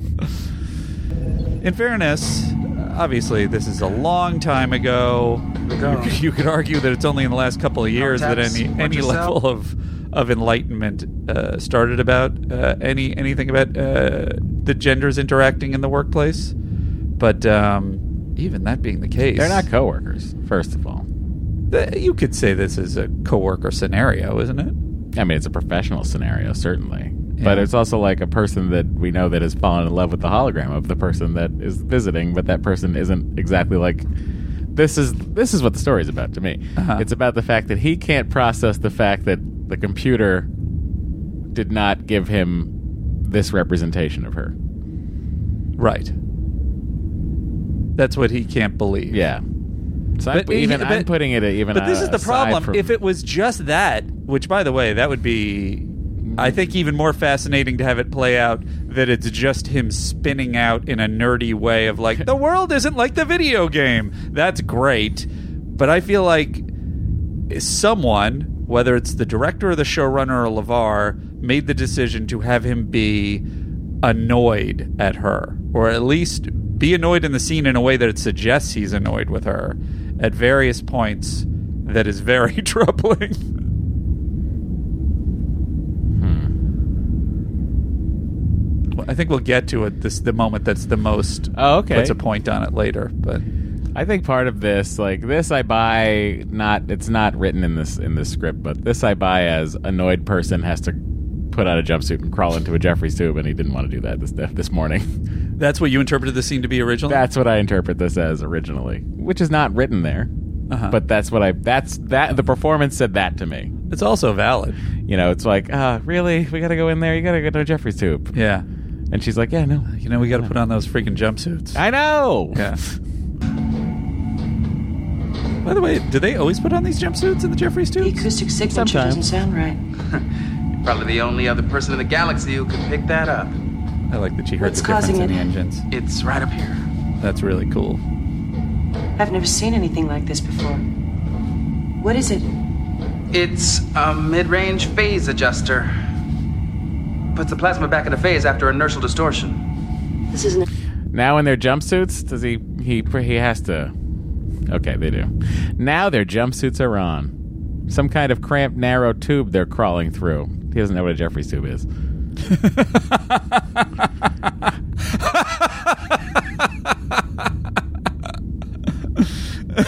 And then he looked at me and he said, You don't know what a Jeffrey's tube is, this great cuckoo bird of the galaxy. Uh, Some kind of. And the crap. truth is, I don't. I didn't. I had no idea what it was. I tried to this describe. is crazy. I tried to describe He's the bridge writing like here a is morning crazy. meeting in a police uh, precinct once, and he really lost his shit on me. You ready, Andy? Uh huh. Now their jumpsuits are on. Some kind of cramped, narrow tube they're crawling through, with almost no room to maneuver, and very, very close. Leah's face is smudged. He writes inside crawl space, doesn't even write Jeffrey's tube. No one fixed that? What draft is this? Leah's face is smudged with grease. Her hair is messed, and she looks adorable. What is going on? The characteristic thrum of the engines can be heard in the background. Okay. Pulsing, pulsing. They didn't say that. they stop. They're Which flat one on was their it? sides, facing each other with almost no room to maneuver. And very, very close. He writes again. This is fan fiction he's writing. Jordy points out a small piece of equipment. Uh, I've never seen anything like that. He s- explains what it is. Jordy is buoyed by her her praise. She hesitates, looks away, considers bringing this up, and finally gives in to the curiosity. So The choice is crazy. there for Jordy to level with her, but it's too scary, and he backs off. Been done before. Christo. I don't even think this has ever even been conceived of before. You should write a scientific paper. Uh, Dr. Noob. Do you think they didn't play it like it was written in the sense of that it would have just been too hard for the coverage? Like the cameras, they would have had to slice the hallway in half and For it to go back and forth between them? yeah, Yeah, I to would have assume yeah. so. Editing is not one of my strong suits. But they could have made the other end of the tube just look the same as this end of the tube. Just Yeah. Turned, the, turned everybody around. this kind of refi- Oh, there's some grease on her hands. Yeah, I wonder. They that didn't was- really do the hairs. No. but she does look adorable. I wonder if Rick Berman shared. had a lot of this, like when makeup comes to him, like, so do you want us to do what this lunatic has written in the script? He's like, just forget about it. He's only writing for the one episode. We owe him a script. Yeah. and you deserve the credit Well, for it. Hurley was on set saying, Her hair isn't mussed enough. She doesn't look adorable enough. Let's get some grease on her nose. Maybe we could uh, Collaborate. Writing is one of your strong points. How did you know I know how to write? yep. Commander LaForge, ever since I came on board, there seems to be something a little peculiar about your attitude. You seem to know things about me, even though we've never met. I listened to your podcast well, uh, about engines. and to tell you, uh, to tell you the truth, uh, I've studied you, your writings, your, your Starfleet file. He I've told- admired you. He should have. Why wouldn't he have told her? Well, he could have leveled with her, Yes. right? I mean, as it clearly As it says, says, yes. in the script, Right. but he chose not to.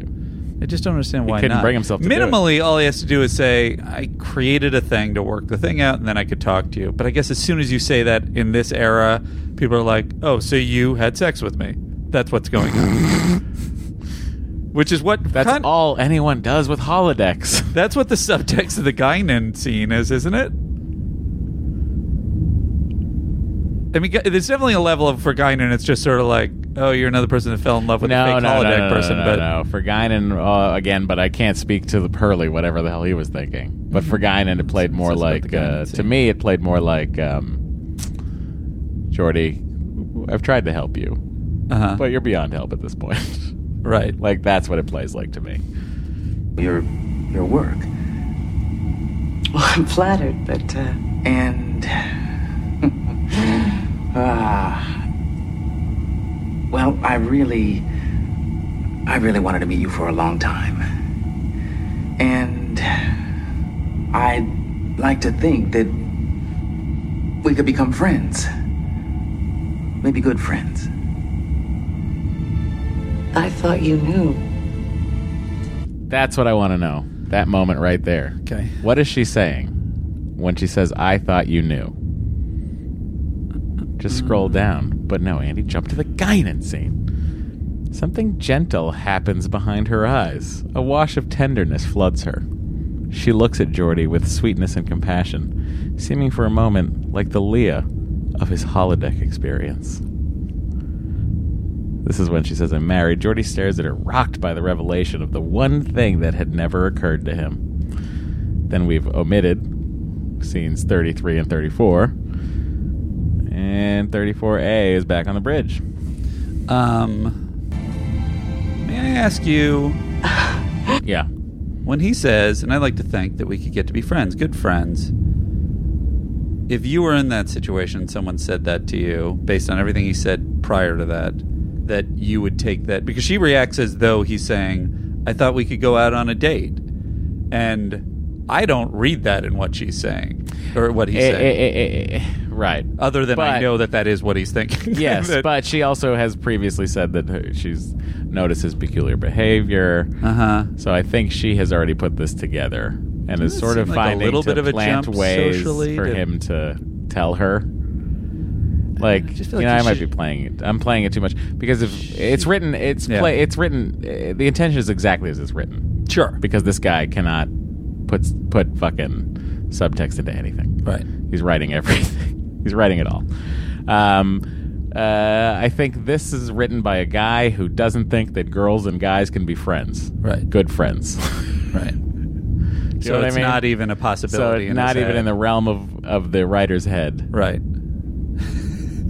Could that even be a thing? So, So- that's why he makes the That turn. to him is a That's the pickup turn. line. That's the turn. Is yeah, you'd be friends, right? I mean, that's the only I explanation I, almost feel. can have. I almost feel like that. I wonder if he was on set because sometimes a writer will go, "I want to do it again." I do reread. This is what actually I do constantly. Sort of say, I don't think they got that joke, um, but uh, but I wonder if because a lot of other Lavar's readings are are weird and awkward. That I wonder if he wanted him to read it, and maybe there are other takes of him reading it of like the. And I like to think that we could be friends. Good friends. and then Rick Berman was in the editing room, like, "You- are there any other takes? Okay, great. Use the one that's not insane. I mean, you know everything else about me. But, Commander, um, if I'm hearing what I think I'm hearing, I guess that's reasonable. then you should know that I'm married. to an Andorian, and if you could pick him out of this lineup, I'll leave him for you. Yeah. It's back to your earlier joke about Maurice Hurley Sorry. only pitching the Andorians. He has to pick it. It's great. No, it was a great callback. I was paying Oh. attention To your own joke. I know. I was paying attention to Lavar's. his sigh and head His- in the air. Like that's a where do you think is happening there? That's a Jordy. You're so stupid. Yes. Okay. But it is. It's weird to me because now I pull back a little bit on they write her not quite as insane and that she at least couches it in if I'm hearing what I think I am. So it's like she's not saying this is what you're saying, but it's like if you are saying this, I'm married, and then he reacts, dropping the subtext Yeah. entirely, like, "Oh boy, Jordy," like in front of her. Yeah, yeah. Or if you know, in her mind, the other reaction could be, eh, "All right, right," and then she can continue and go like, "Oh, cool." So, blah blah blah blah. Then they just move on with their Right. day. Or you just Yeah. show her turning back to the panel and then him kind of going to himself, just like basically the equivalent of Well, hitting his head. We have to accelerate things here, plot wise. Guinan, the woman is about as friendly as a Circassian plague cat. Only cares about her work, hates what I've done to her engines. Can you believe her? They're my engines. I spend time with them. Uh, I'm the one who has had sex with those actual engines. She thinks I've had sex with her holodeck creation. Okay, instead of tearing up a napkin as he wants here, he's staring at a 3D chessboard. Close on Geordie, looking dejected at the bar, tearing up a napkin into tiny little shreds, focusing intently on the, this process as though it were of life saving importance. As he continues, pull back to reveal Guinan listening. To top it all off, she's married. Computer never even told me she was married. Computer glitch? Must have been. They've changed the dialogue since this draft, right? Computer problems, huh?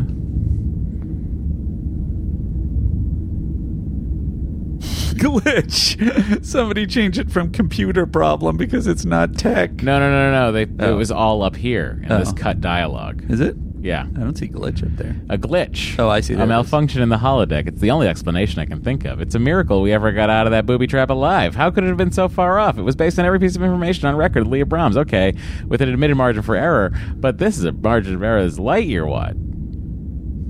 Now, what you hope for, huh? Guinan says.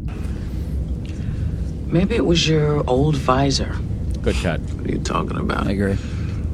Well, the one you wore when you were on the holiday. Although it makes him seem, without that pre-explanation, it does make him seem it's the same weirdly more sour. Also, I don't know how Jordy's visor would interpret holodeck images because they're light photons. That's a really good point. Really? Oh, I figured it was probably the one that lets you see what you want to see. Oh, snap. Where's the air horn, man? Oh, Wisdom from Guinan. You saw exactly what you wanted to see on the holodeck. Sure, the computer made it look like her, gave it personality. But when it came to the relationship, LaForge, you filled in the blanks. And you had a perfectly wonderful, marvelous little fantasy until the real Leia showed up and ruined it. Now, she's probably done the most horrific thing one person can do to another not live up to your expectations.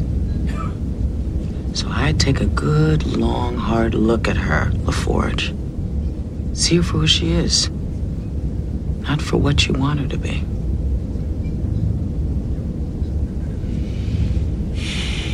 Now, let me ask you a question, Also, Matt. I've just beat you for the 90th time at this chess game. this is part of my this is part of my confusion i think that in reading this stuff because originally when i when i watched this episode i was like oh my god there's so many weird things in this episode and problematic things um, but it lands in a couple places that i was like oh that's semi reasonable and i would say this speech by guinan also is is pretty reasonable. Yeah. To the point where it's even not dated at all, I think. Yeah. Um, I don't think anything in this is dated. Well, I guess it depends what It's, Maurice uh, Hurley's intention is. Right, but to me, this is all like the whole thing of like, you know, wait a minute, like you know that age-old story of falling in love with a holodeck character. Um, no, to me, this is this is played out like Jordy meets this person in the holodeck. Jordy really connects with this person in a time in his life where he's having trouble connecting with real women. Mm-hmm. He connects with her. They get out of the uh, thing. He turns off the program. I think you and get in, that's the end of it. you get into the weird. Go ahead. No, that's that's the end of the pro. As far as I'm concerned, that's the end of the program. I don't think there's any more going on with that program. I think he has that moment, and then s- and That's then fine. ends The program, and Well, then, that's and a then I separate think it question goes I a have. year. You know, it goes a year. She- Suddenly, she's going to show up. His only, he's like, oh my god, I'm going to actually meet the real person. That's going to be great. She's going to be just like she was in the holodeck. We're going to have so much in common, and we're really going to hit it off. And and then, oh, why are we not hitting it off immediately? And then that's what he's playing throughout. I don't think that he's playing. I think everything is accurate up until that last moment, although we're not sure about his internal motivations. Oh yeah, it's not why are we not hitting it off? He's angry It is that, she- like- that she's not acting the way that he wants her to act, which is what Guinan's speaking about in this moment. Yeah. Well, yeah, I don't know if he's angry But he's also doing weird things like inviting her to his quarters. because he's trying to date her. Well, that all that is what's weird, and so that's what to Why- me. hang is, on, what's weird about that? Well- That's what I would like to ask you. You're arguing that he's she's not his coworker, and so it's not weird. No, no, no. I'm not saying it's not. I think you can date a coworker. It's fine. Like if two people, two consenting adults, want to have a relationship, go for it. Mm-hmm. So, at this point, he's trying to start a relationship with her. Uh huh. I mean, some of it's like you have to. He's asking the someone out. speed of a script. You have to kind of get to it faster. It just seems so crazy for him to invite her to the quarters, and then he's got the mood lighting and all oh, this stuff. I, I think that's uh, you know their first their first foray into socializing should have been in ten forward. Uh-huh. Just as as if I'm giving advice to Jordy LaForge. If Jordy's here with me and he's he's like talking about this Leah Brahms and he's like, I think I'm gonna ask her to hang out tonight. It's basically here's I would the- be like, well, Jordy, just do it in the fucking tent Amongst forward. other things that are problematic in this episode, I think the main problematic thing is, or one of the main problematic things is, he has had this relationship with this fake version of her that technically he created or the computer created to tailor to him. Then he meets the real person. He assu- he assumes we're gonna you know be together, even though he says eh, we're gonna be friends. And uh, to the point where, with no indication from her, as a matter of fact, the reverse indication of her being kind of you know hostile. I to see, him, yeah. which that in and of itself, the fact that she's that hostile, all right, it's about the engines, all right. It's a little bit too far on the characterization, but I guess you can write it off on that. He ignores what she's basically presenting him, invites her to the quarters. Well, he's like, we got off on the wrong foot here. Uh-huh. Obviously, you came in hot about the engines that I've messed with. Let me let me show you that uh, what I know is true. You and I are gonna fall in love. Come to my quarters. That's what he. That's what he's doing. But he's ignoring, in my mind, the evidence in front of him. What is the evidence that, That- she's mad at him? Right. Yes, so she he's. doesn't It's not like that he's him and- ignoring it. He's like this. We're this is the wrong setting. Let's Mhm. change the setting. Sure. He's trying to find excuses other than their personalities crash, clashing. That's what he's trying to do.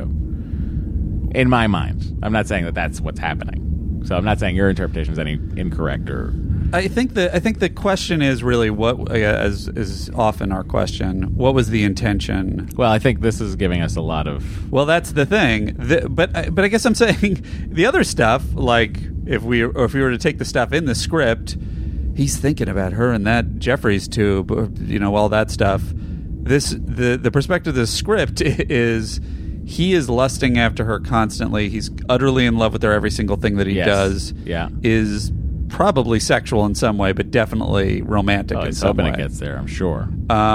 Um, well, I don't think it's. I don't know. I feel like it's further than that. Wait, you- you think it's further than he's hoping to have sex with her? No, I no, I think it's that. Yeah, yeah, that's what I'm saying. Well, you, uh, the I said whole- he's hoping it gets there for sure. Uh huh. I guess. Wait, I what- guess what that- do I you- feel like you're you're trying to soften the element of that is what that was what dictates every single one of his moves in this story. And are you not? If it's fine, if you're not. Wait. It doesn't matter. No, no, no. Andy, his entire goal. Yes. It, throughout the story, from the second he's in Picard's office. Right. To the moment she finds his holodeck program. Right. His entire goal is to marry this woman. Right. So I guess the question is: Yeah. Is the perspective of the script? Who is this lady to say no to Geordie?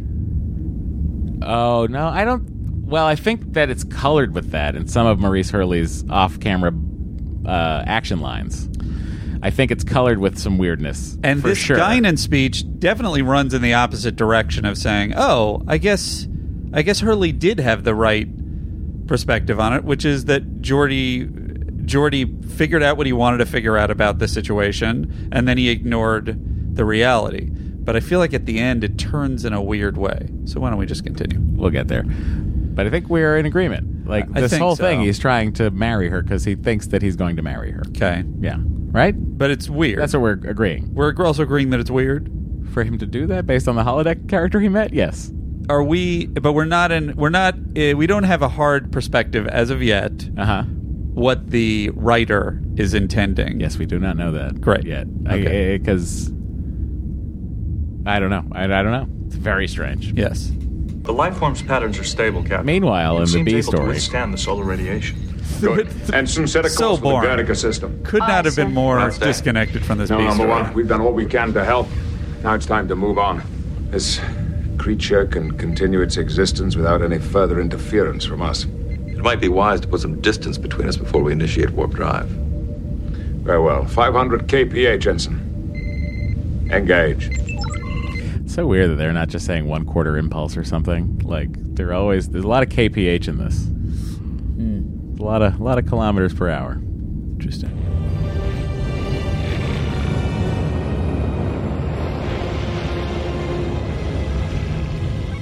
Captain, it is following us, maintaining a distance of four kilometers directly astern.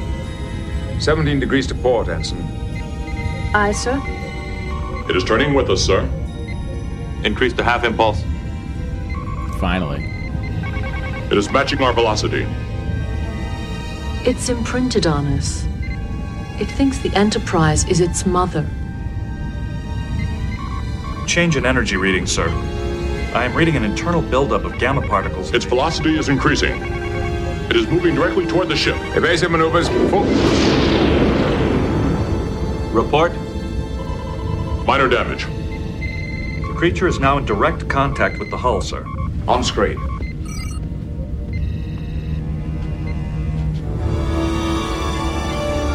How are they getting that shot? Uh, the port nacelle. Oh, nice. Seems a little higher than the port nacelle, but whatevs. Look, just buy it, okay? Maybe they're a little Camera guy machine. Drones Little, that they little drones circle flying around. around. You know what? Sure. Sure. Why not? Yeah. Oh, now it's getting dim for some reason. Mr. Data. Sorry, So the- Jordy's trying to affect the lighting on the ship to be more romantic. One is draining energy directly from the fusion reactors. It's feeding off the energy of the Enterprise as it would from its mother. I know this because I can sense its feelings, What action but should I've we only take, said sir? this now. I'm Lieutenant. We must all sacrifice ourselves to the tiny baby. that is half the size of the ship. And now, finally, the A and the B story have merged. Long before the power drain becomes critical, Miss LaForge. continues to increase at the same rate, six, maybe seven hours. We may be able to modify the engine to extend that a little longer. Your help will be appreciated, Doctor. By then, Junior may not need us anymore. Mr. Data, is there any way to determine what the destination of the parent might have been? I can't attempt to extrapolate from the heading it was on when we encountered it, sir. Perhaps it was on its way to provide a safe and supportive environment for its newborn. We might be able to deliver it to the same destination. Which brings up the question of how do we get Junior off the hull once we get there? It's almost completely covering the door of Shuttle Bay 2. If we open the door and deactivate the atmospheric force field, The pressure from inside the ship might push it away from the hull. Make it so. And then there's no Sir. chance it would float back to us. Is the Ay, ay, ay. Okay, here we go. Actually, why I reoriented the lithium crystal. And why you added the mid range phase adjusters. Right. Commander, it seems that you've made a lot more modifications than I'm aware of. Just me, or does it look like she's wearing a badge as though she's from Tesla? it is like a Tesla badge. And now she makes all the engines because in the future Tesla makes our warp drives. Jeez, Elon Musk. Do He's you got have his a hands file in on all the work everything. you've done? Mhm. It's in the computer. Good. Picard LaForge. LaForge here. Commander, I need to see you on the bridge. On my way, Captain. You go on ahead, Doctor. Ensign Public can show you the file on the engine modifications. Oh, so she says holodeck. Uh, don't believe her. Gotta go. phase coils upgraded to 55 field densities. Plasma inducers interlinked with generator. Ensign, would there be any other files with data on the original engine specifications? I believe so, Doctor.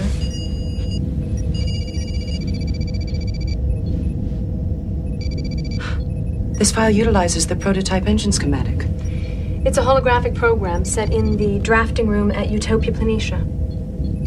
I'll run it. You know what's interesting is that um, this feels like something Barkley would get caught up in. Totally. But also,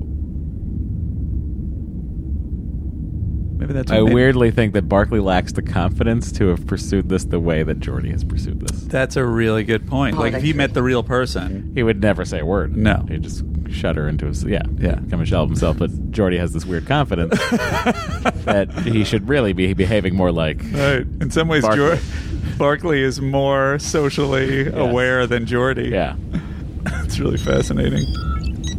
Computer, replay program 9140. I don't know if you want me to do that. It's you, you know. what? Eh, you know what? I'll just open these doors. yeah. Program loaded and ready. Hang on to your hat. You're going to want to take a seat. I've created more for you. Where? Holodeck 3, sir. I didn't think there was anything wrong with her seeing the file. No. Because you didn't put it in protected memory or anything. Okay, bye. Of course not. Nothing at all. I'm with you every day, Jordy. Every time you look at this engine, you're looking at me. Every time you touch it, You know, if I were her, yes, in this playback, I would have asked the computer to simulate Commander LaForge. See what was he did? Yeah. I mean, I know you could see half of it, but like, you could have seen his enthusiasm. Yeah. Although I wish she had played to the end where she kissed him. right. It wouldn't have made it less damning. Yeah. Whoopsie. what if he said nothing and just slowly, Just slowly backed out of there? well, e, I'll just the way he, if I might, the way he flies in there is just that's some good acting right there. Computer freeze program. Uh, beam us into No. space. I understand. No, you don't. It's not the way this may look. I've called up a replay of the program file. I was all ready to compliment you again, Commander, for constructing a program which contained the prototype engine, so that you would always have a baseline reference for your modifications. And now I find that it's all about a fantasy plaything. It's not like that. I swear. It's a good stand-in. Oh yeah, Outraged by and good this. effect. Yeah. I have been invaded, violated. The two How dare you use me like this? How far did it go, anyway? Was it good for you? Nothing like that happened. It was a professional collaboration. Oh, I can tell. Every time you're touching the engine, you're touching me, real professional. Look, if you watched the whole program, you saw what it was. We were working together to solve a problem in a crisis situation. How do I know how far it went? How many other programs did you create? Perhaps dozens of them, one for every day of the week, one Just seven days in a week. I mean, uh, sorry. for every mood. All right, look. Oh, hey, did you like me to read some of this? Uh, yeah, I don't know if stage there's direction anything here. To Andy? me, it's mostly in the dialogue at this point. she's plenty mad, but Jordy's beginning to get angry. She's been on him since he got there, and he's getting fed up. That's enough. Jordy's had it. the words come pouring out of Jordy. All the pent up frustration, the buried anger. She stares at him, silenced by his passionate outpouring. He heads for the door, exits through those doors that swoosh oh, open. She stands utterly still, two bright spots flushing the cheeks of an otherwise pale face. The Enterprise is still attached to the hull. Space. Ever since the you came on Enterprise, board, you've been the bad. side of it that's on the right. And I've taken it. I've shown you courtesy and respect and a hell of a lot of patience. This oh, no, no, no, wait a minute. I've tried to understand you. I've tried to get along with you. And in return, you accused, tried, and convicted me without even bothering to hear my side of it. I saw your side of it. I played it. I'm guilty, okay? But not of what you think. Of something much worse. I'm guilty of reaching out to you, After I fell in love with the creation of you in the of holodeck. hoping we could connect. After we fell in love in the holodeck. I'm guilty of a terrible crime, Doctor. I offered you friendship. Yeah, but you wanted to bone me. and having sex with technological components of this ship. Those two crimes.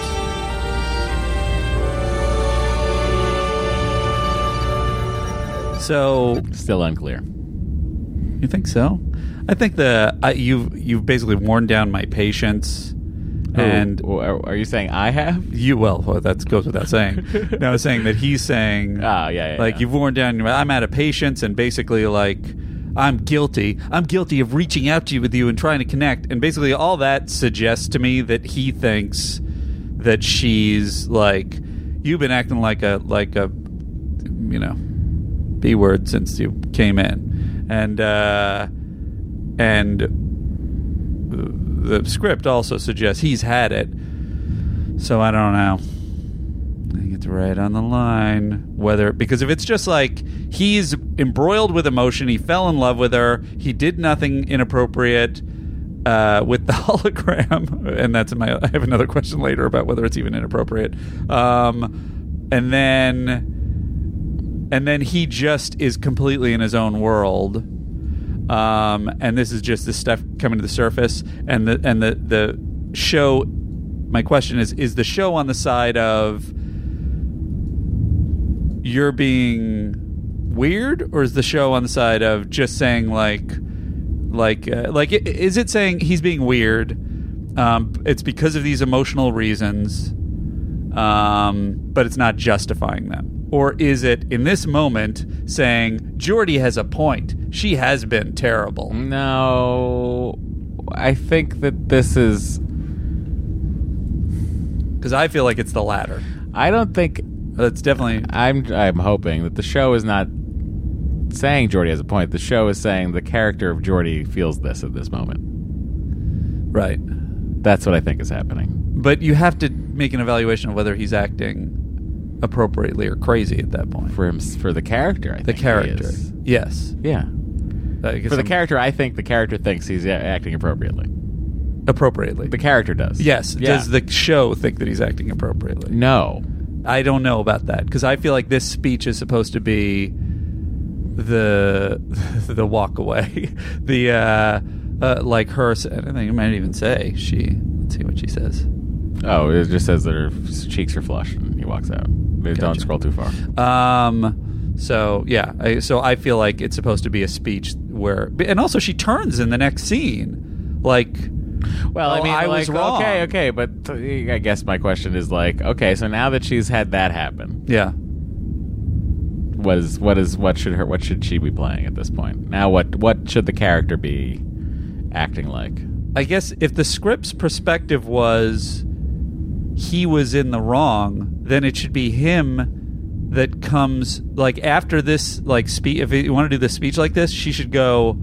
You've been treating me. There should be another speech. Yes, that like makes him feel basically the bad. two speeches we had should be reversed, and he should say something like this before, and then she should give the speech about like you've been grading me against this weird, you know, fantasy, and then you're angry that I'm not acting like it, and that's yes, never I think addressed. That is that is uh, that is a nice addition. Whereas it's reversed, so That'd be it's a like helpful ends argument. on Jordy saying you've been uncool to me, and then she changes and goes, you know what, I have been uncool to you in the next scene. And that's weird. I can't wait to rewatch now that we know all this information. I hope I'm right. That's the most important thing. I think also, but you have to understand that there's a crisis situation right now, and they don't have time to yell at each other. They have to fucking. Fix It's the so enterprise. true, Matt. So true. Generators. Life support is functioning. That's about all. Can you find out why we're the You're only two on that people working generator right now? console. We've got Literally. six minutes to get that baby off our back before his relatives get here. Sorry about that thing with the hologram. Oh, hey, I'm here too, sir. Responds by sucking up more energy. Commander, I have a thought. If you're interested, Of course. What is it? if the baby is nursing, perhaps what we need is to find a way to sour the milk. If we could contaminate the energy he's feeding on, we could try to make it unpalatable somehow. Uh huh. Something like that happened But with the my emergency child. generator- You have a child too? And how do we modify them without Can, is it? Can I? Can I? Can I be friends with it? life support? Will the baby like me? Unless. What? Well, this is a space baby, right? I mean, Yes, that's what we've been saying this entire time. these creatures are born, they Be a live matter and of die in pitching interstellar a show space. called Space Baby, by the way, if anybody's interested. Okay. All matter in space vibrates in a specific radiation band. 21 centimeters. Oh. Oh. That's good, Commander. That's very good. If we could alter the power frequency so that it's completely foreign to the life form's natural vibrations. Might just give us enough to pour a little vinegar in baby's milk. Yeah, we have to be careful, though. If we upset it this time, we might lose auxiliary power, too. If we're gradual enough, it won't be such a shock. Hopefully, it'll just lose interest. LaForge to Bridge. Go ahead. Captain, Dr. Brahms and I have a plan. Why are you saying it in that weird way? Do they ever try to separate the saucer section here? Like, because it's more attached to one part of the ship than the other, right? That's a really good Couldn't point. they like evacuate everybody to one part of the ship? Let's say they evacuate everyone to the saucer section. They detach the umbilical, and the baby decides, "Yeah, this is the section I like." Nom, nom, nom, nom, nom. then they could go, okay, let's just beam everybody to the star drive section and wait this thing out. I mean, maybe they didn't want to do that because on the Enterprise, people are as angered by the separation of the saucer section as on our podcast. Fair enough. There's more weird organic spaceships. Should I fire phasers? no, Wolf. I don't get it. Are they all pregnant? Can we just see what happens? 13, 11, No, she's got to count down here. 8. I detect no reduction in the lifeform's rate of energy consumption. One minute, 30 seconds to intercept. Not sour enough. Leah, take it down further. Even the aspect that he's walking behind her and whispering that to her is weird. The life. Well, you know, you can't really do a lot here with this 4x3 screen shooting on fucking Panavision film cameras. Still a Is emitting blocking its high frequency choice. transmission. I'm not putting it on the Energy bar. I'm putting consumption it on is the rising. director. And just a little more time. Leah, nudge it down even further toward .02. 30 seconds to intercept. 0.08, 05, 03. now at 0.02 centimeters. Auxiliary generators losing power, Captain. All hands abandoned ship.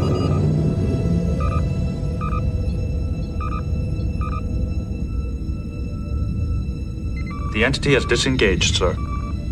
Power levels are returning to normal, Captain. Light is becoming more romantic. Bring the engines online and take us out of here. Aye, sir. Miss LaForge? Dr. Brahms, congratulations.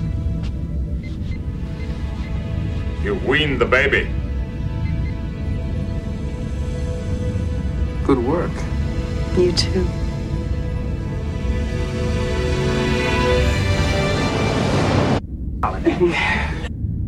All right, so let's see. Here's the final scene of this here picture.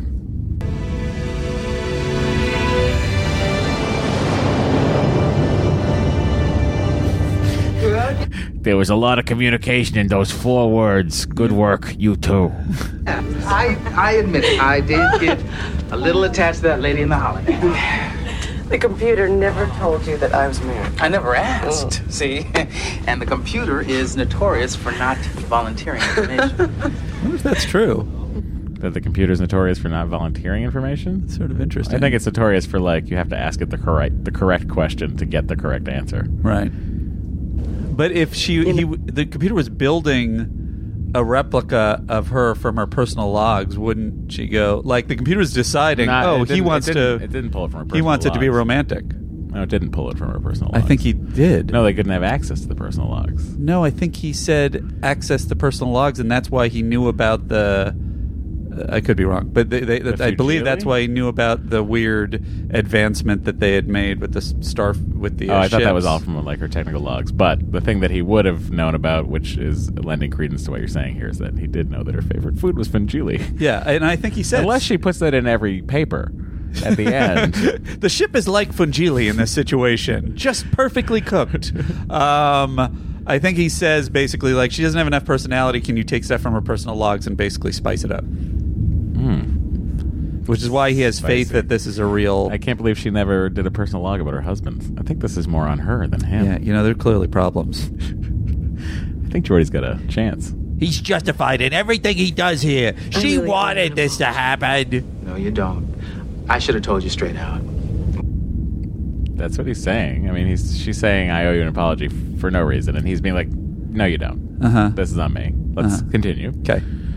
Well, if you had, then I never would have had a chance to see the look on your face when you walked in on me. bye. and me in the holiday. the look on my face. How about the look on your face? I will remember that for a long, long time. Computer, create two Leopoms.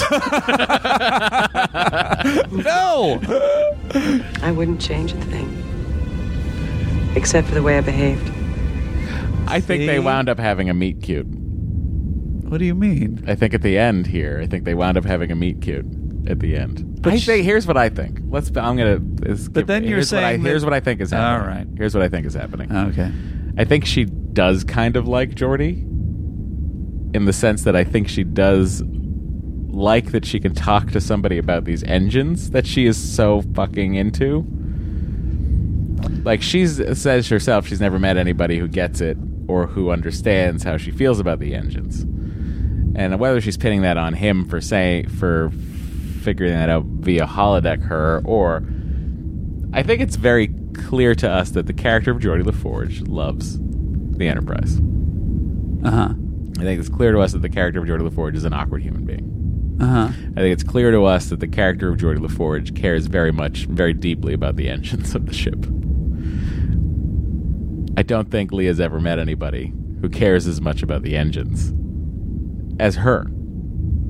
I agree with that. So I think that there is a little there's a little something that sparks in that moment in the in the the dinner scene. The I- I agree. That she goes and and which I think also leads her to being like, you know what, this isn't we should probably not. I got to go. I'll see you at 0800. I which turns to that, right? So then Oh, go ahead.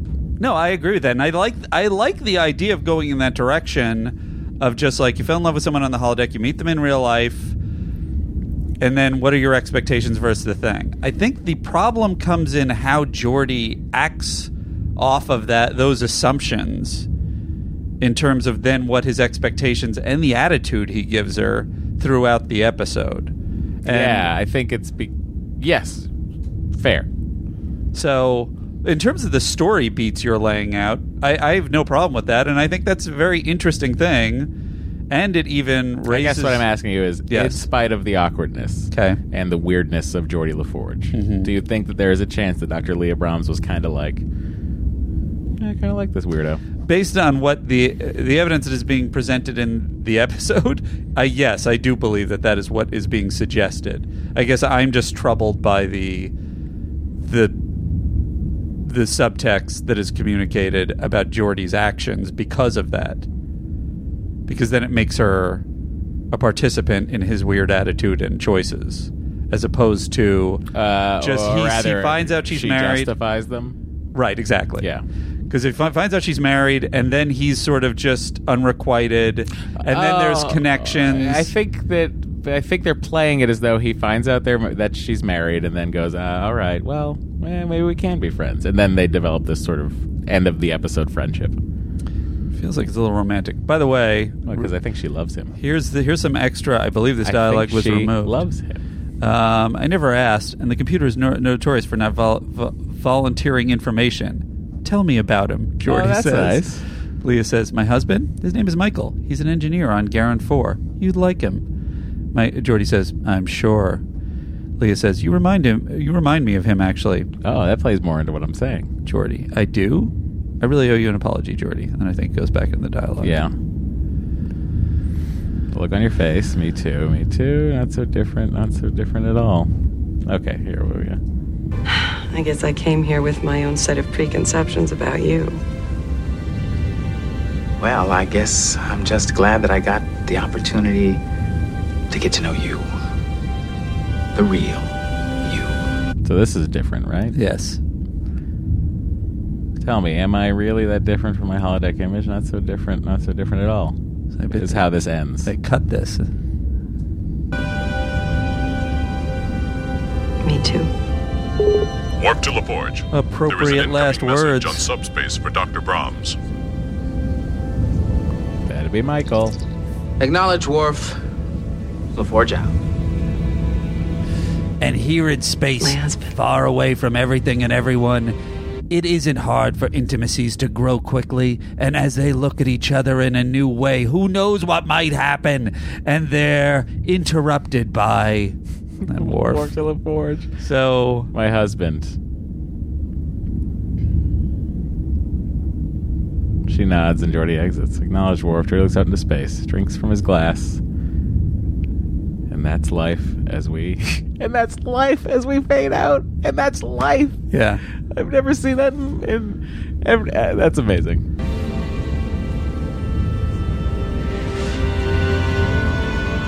I mean, all the beats in this are interestingly complex. In that, you know, about work romances and about weird nerd on nerd, right? I think Uh-huh. it's like science dork, science dork. Uh huh. Um, you It's- know, I think they're like sort of built for each other anyway. Uh huh. Right. But you had one science dork who was playing an RPG for too long. anyway, uh, that's the episode, everybody. I like, I like the. This sounds like something you could do in an in, a, in an Andes. You're right. Got to get Andy out of here for his holodeck date. I signed out the time, guys. He's on holodeck three at, at Mastro's. Ironically, it's just by myself. Um, I got to get to this. This He's at new- holodeck three with everything market price. brand spanking new Anders Peterson MVC.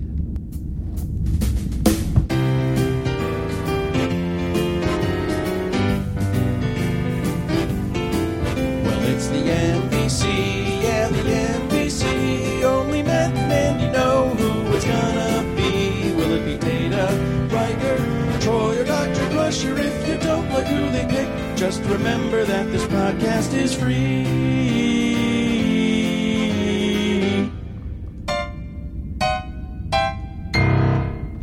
Well, Andy, you've seen Galaxy's Child now, Mhm. completing the uh, Leah Brahms back episode season to season back to back fun. Well, Leah is out of the game because she's not in the crew. It's probably got to be Jordy, right? Well, could also be. I guess it saves the ship, not saves Picard the mood. Worf for protecting the ship by firing on that sure vicious pregnant creature. I mean, it kind of is Geordie's idea, and he does tell her to back down the the, the frequency even more and more and more. Yeah, yeah. Technically, it It's her would be idea. Leah Brahms. It's her idea, his execution of it. That's, it's both their idea. Very much like. Do you want to make an amendment that if very there much is- like the. Uh, If well, I there's think she uh, a visiting consultant that look, you would I give them think only credit? if she's given a com badge, which she never got a com badge. What about the Tesla badge? that didn't do any calming. Fair enough. All right. Also, Worf probably had to go computer locate Dr. Leah Brahms. Yeah. Leah Brahms is with Geordie LaForge, and then he had to hail Geordie to get the fucking subspace message to her, and then Worf had to go, I'm the chief of security, and I'm, I'm tracking down this woman to talk to her husband instead of being the chief of security. Yeah. Probably like, my day sucks. I Yeah. want to kill things. interesting thing is that it's just to go into the whole thing again because I was going to say, hey, maybe it's Guinan because Guinan's the one that talks Geordi down. It doesn't have any effect on the plot because that happens earlier, and then the only thing that changes their relationship is Geordi flipping out on her, which indicates that the script is on the side of Geordi was in the right the whole time. No, I think they're. Uh, yeah, maybe the script is on that side. I Uh, don't not know. maybe not the whole time, but I don't know. definitely it's it's definitely muddy. It's a muddy situation, but you know, At best. the MVC of this episode, I think, is uh, I'm going to give it to Dr. Leah Brahms. Okay, well, if we were allowed to give it to Leah Brahms, I We're give it to allowed. Leah Brahms too. If, uh, captain if it has doesn't work, if it spoken. doesn't work for your ranking, rating bullshit thing, then it's Jordy. I, oh wow, you're you're not you're not even making the command decision. You're, you're I'm just saying- I'm letting him fill in whatever he wants in that. in Oh, that you're group, putting but it's Brad of- it's of Arrington in those charge two. of it. Brad, Brad Arrington- Brad, you know the situation. You know it was Leah Brahms, but she's not technically a crew member. So who was the crew Oh, member I closest to that situation? It was Jordan LaForge. guarantee you that a person who sits there crunching the numbers like Brad Arrington is not going to give it to the non-crew member, even though I. And I think that's his prerogative. It's his list. All right, there you go, pal. But we, we just determined the NPC for our show. Oh, get out of here! All right, the NPC of this episode is Andy. Yay! He dug up that script. The Andes. Or some other method of ranking. We're working on it. All right. Um, Would you like me to go first? Because I sure have a firm opinion of this episode, and I always have. I really enjoy this episode quite a bit. Uh, I like uh, Jordy LaForge centric stories, and I like uh, Dr. Leah Brahms. Uh, I'm giving this episode a big old 6.5. Nah, it's actually going to get a 7 from me. going even Because higher. I've the watchability of it for me is like I've I've seen this episode so many times. Um, I was very entertained by this episode. I was very weirded out by this episode and Sure. troubled by this episode. Are you excited to have an outlet to speak about it? I really am. Um, and um, and I was so excited, as uh, as any listener of this podcast knows, to see the uh, serialized continuation of Leah Brahms' character. I think it was it was actually super smart to bring her back. And in this form, that it's the real person. I'm glad that they addressed it, and and I really like if we are to if we uh, are in a universe where it's like they are intending to say that Jordy is being weird the whole episode and that he's completely being emotional and therefore being utterly inappropriate in so many different ways um, in a way that really is not fair to Leah Brahms and making her very uncomfortable I think that's fascinating and interesting to put the that in a sci-fi context of someone that he's had this interaction with and then puts expectations on her. I think it's a great way to get at all these issues. I don't know that that is what definitely I, I don't I'm it's possible Look, Maurice I think Hurley had it's some like, element here's what of I'd that like to say. because it's in the script. Here's what I'd like to say. Yeah. It's like a good song. You know, you, you can interpret it how you want to interpret it. You don't need to know what Bruce Springsteen was saying. I feel like there's enough You that- don't need to know what Bruce was writing about. I feel like there's enough in how For me, Thunder Road is literally about a road made of thunder. it's tied to Thor, really. um, there's that whole there's that whole uh, verse about Mjoln, Mjolnir. meow meow. um, but uh, you want to get that joke? Tune in to our Patreon episode of Thor that exceeded the file size for GarageBand, and I had to cut it in half so I could get it up to you people. Uh, but let me just finish this. Uh, the um, the uh, I, I feel like we can't we can't assume that there was no weirdness in the intention because it lands on Jordy, kind of This tearing is a into her- weird long way to give a number. and then her perspective. So I, I don't know about that. All that being said, I love it. I love coming back. I love that they're nerds together about the engines. Uh, I love that it's Geordie centric. Um, and You I hate the love- B story. I hate the B story. So I I give it a six point five, like you were originally going to give it. Oh wow, that's higher than I thought you were going to go, Andy. That's amazing. I really did enjoy it, even though I was weirded out by it. But even in the weirding out by it, I enjoyed it. But before we go on, can I ask you one more question? Andy, you told me you have a heart I out, know. and you are now I four know. minutes past your own heart out. I understand. Um, what do you think the politics of having sex with someone on a holodeck are in the future? Like, if I was like, I've always wanted to know what it's like to have sex with Matt Myra, and I create Matt Myra on the holodeck, and then I finally well, they sort of go into finally that, have right, sex in with Hollow Matt, Pursuits Matt a little Myra. bit. Like it should be illegal to create right holodeck versions of people, And but- definitely they go, everybody is- But it's not. right. Oh, they do say it's not. Yeah. Uh huh. But it seems inappropriate. It seems like it should be. You know, that's what they all say. Right. So I don't think they've quite landed on it. Uh, politics of the future. I don't know. I know in the Hollow Suites at Quarks, uh, you know, on Deep Space Nine, you can you can have a good time in the Hollow Suites. Yeah, and you got to assume that that the uh, Ferengi don't care about any of that crap. No, they're just there for profit. Yeah, interesting. Anyways, uh, before uh, we jump over back into the president's circle, Andy, I just want to play the trailer for 417 Night Terrors. Here we go.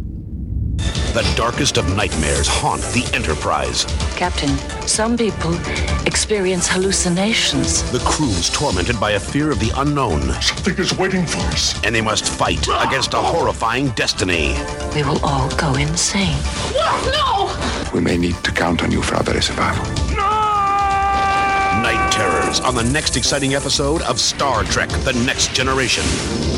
Those seem like two major, major already next generation tropes, which is everybody going insane and uh, and everybody seeing visions of their of some you know internal worst fear or Uh, something. I, I, I don't I don't know that I've watched this episode a ton because I think it scared me as a child.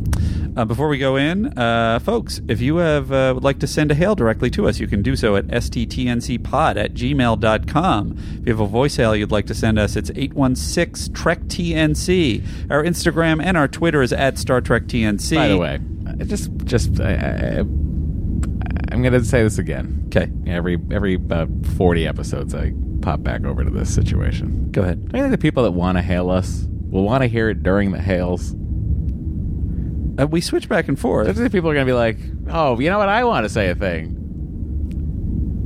Eh, I can whatever. I can throw it at the end. doesn't matter. That's where it used to be. At now. Star Trek TNC, uh, you can follow Andy Secunda at Andrew Secunda on Instagram at, at And- Secunda at Twitter. The gentleman across from me There is you at go. Matt Myra. Uh, Patreon.com forward slash Star Trek TNC is uh, for bonus content. If you want to s- send us anything, you can send it to Andrew Secunda, P.O. Box 46. By the way, we should stop listing the bonus content as minisodes. Oh, yeah, they're not because quite minisodes. frankly, they're sometimes much longer than these are. They're insanity Okay. sodes. Los Angeles, California 90046. Email us to let us know something's coming. All right, Andy. You know what time it is. It's time to head back into the President's Circle to thank our patrons who are kind enough to support the podcast and get two giant episodes of the podcast every single month. Uh, so to do that, we shall head back in to the Admirals Club. Or, you know what? We're going to beam. Today we're beaming. Okay. We're beaming, Andy, because we got a heart out. Very good.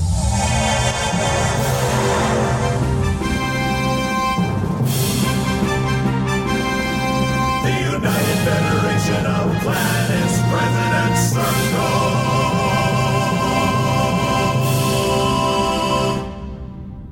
Wow. Here we are inside the majestic. president's circle. It's very quiet in here.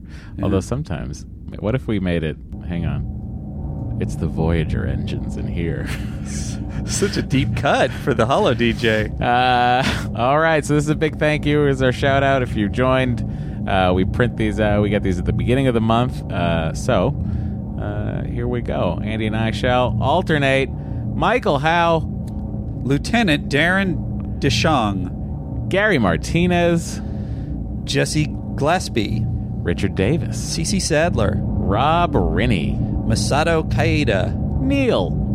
Tim Siebel. Yes, he wrote it phonetically and Yeah. parenthetical Good right for you, next to Tim it. Siebel. Ernesto Castagna. Uh, Stephen Herman. I think it might have been Stephen Herman that told me it was at the halfway point. Way to go, Stephen Herman, for finally wrong. getting recognized as not Dan Harmon. Kyle Thompson. Vincent Neri. uh, Troy Ray. Rebecca Chever- Shavira. Gareth Case. Jesse Hendricks. Derek Hawkins. Robert Denton. Claire Powells. Kyle Vester. Uh, Eric Mon. Lieutenant Hoot and Waddle. Raymond. Kathleen Guzman. Christopher P. Gill. Lieutenant Kristen Scalisi. Goddess of Carves. Luke Cummins or Cummins. Samuel Rebusel. I would say. What is it? Is that an, it's an R? I would right? say uh, Rebessi. Rebessi. Is Rebe- that an I at Rebessel? the end? Rebessel. We can't tell. We're bad at this. Parenthetically, write your name in phonetics, Samuel, if you're upset with how we pronounced it. Uh, Amanda Boutwell. Kristen Dees. Uh, Adam Rogers. Is it I would say it's a PF making a f- f- the, the beginning of that word? fic name? Mida? Oh, you're doing the last name. Oh, yeah. You didn't even Aleda? Is it Aleda? Aleda. What are you seeing? What is that? M A I D A? oh, Maida? Maida. Can you make these bigger next time? These are tiny. Oh, Captain Glasses. All right, I have bad eyesight too. Melody Harris, Uh, Nicholas Frost. Madouine, What if- what is the mispronunciation that I wind up saying sometimes? I say it. Tantooine. Tantooine. You say it Who right. says Tantooine? I say Tantooine. Yeah, but besides you, someone has to say that, right? It's got to be in your In head the for a movie. reason. Because they, I feel like during the production of Star Wars, A New Hope, sure, they were never like uh, George was like, uh, yeah, sure, you can say it like that. Leia, Leia, really, you don't think he was nerdy about it? It Leia, was like- Leia, yeah, that's true. Han, Han. Yeah, It's all over the place. yeah, he doesn't care. Uh, Dak Pete. I'm sorry, Dak Pate. Kim Vilsack, Uh, Lizzie A. Lieutenant Brett Parsons, Fred Fred Cooper. I'm sorry, Fred Coppersmith. Lieutenant Vanilla Thunder, Sean Nass. Tom Brown, Emily Eldred. Alex Whitehouse. Thank you, Beth Harrington. Ross McLeod. You're the best. Uh, Hubert. Uh, Euredia. Not Erudia. Eurudia. Uh, Brandon Davis. Sorry, Brandon Davis. Look, give it to you. Davis. Brandon Davis. Brandon Davis. Nate Richmond. Paul Brisk. You guys are great. Go. You're the best. Go fuck some birds. holographic versions of yourselves. Enjoy it. Get into get into the Jeffries tubes. That's where it's the hottest. All right, Andy, we got to beam out of here. We'll see you all next week for some night terror. We gotta really keep it going. That's We gotta really find that. impressive. He's trying to find that. And The I found it. controls. Anyway, here we go. Disengage.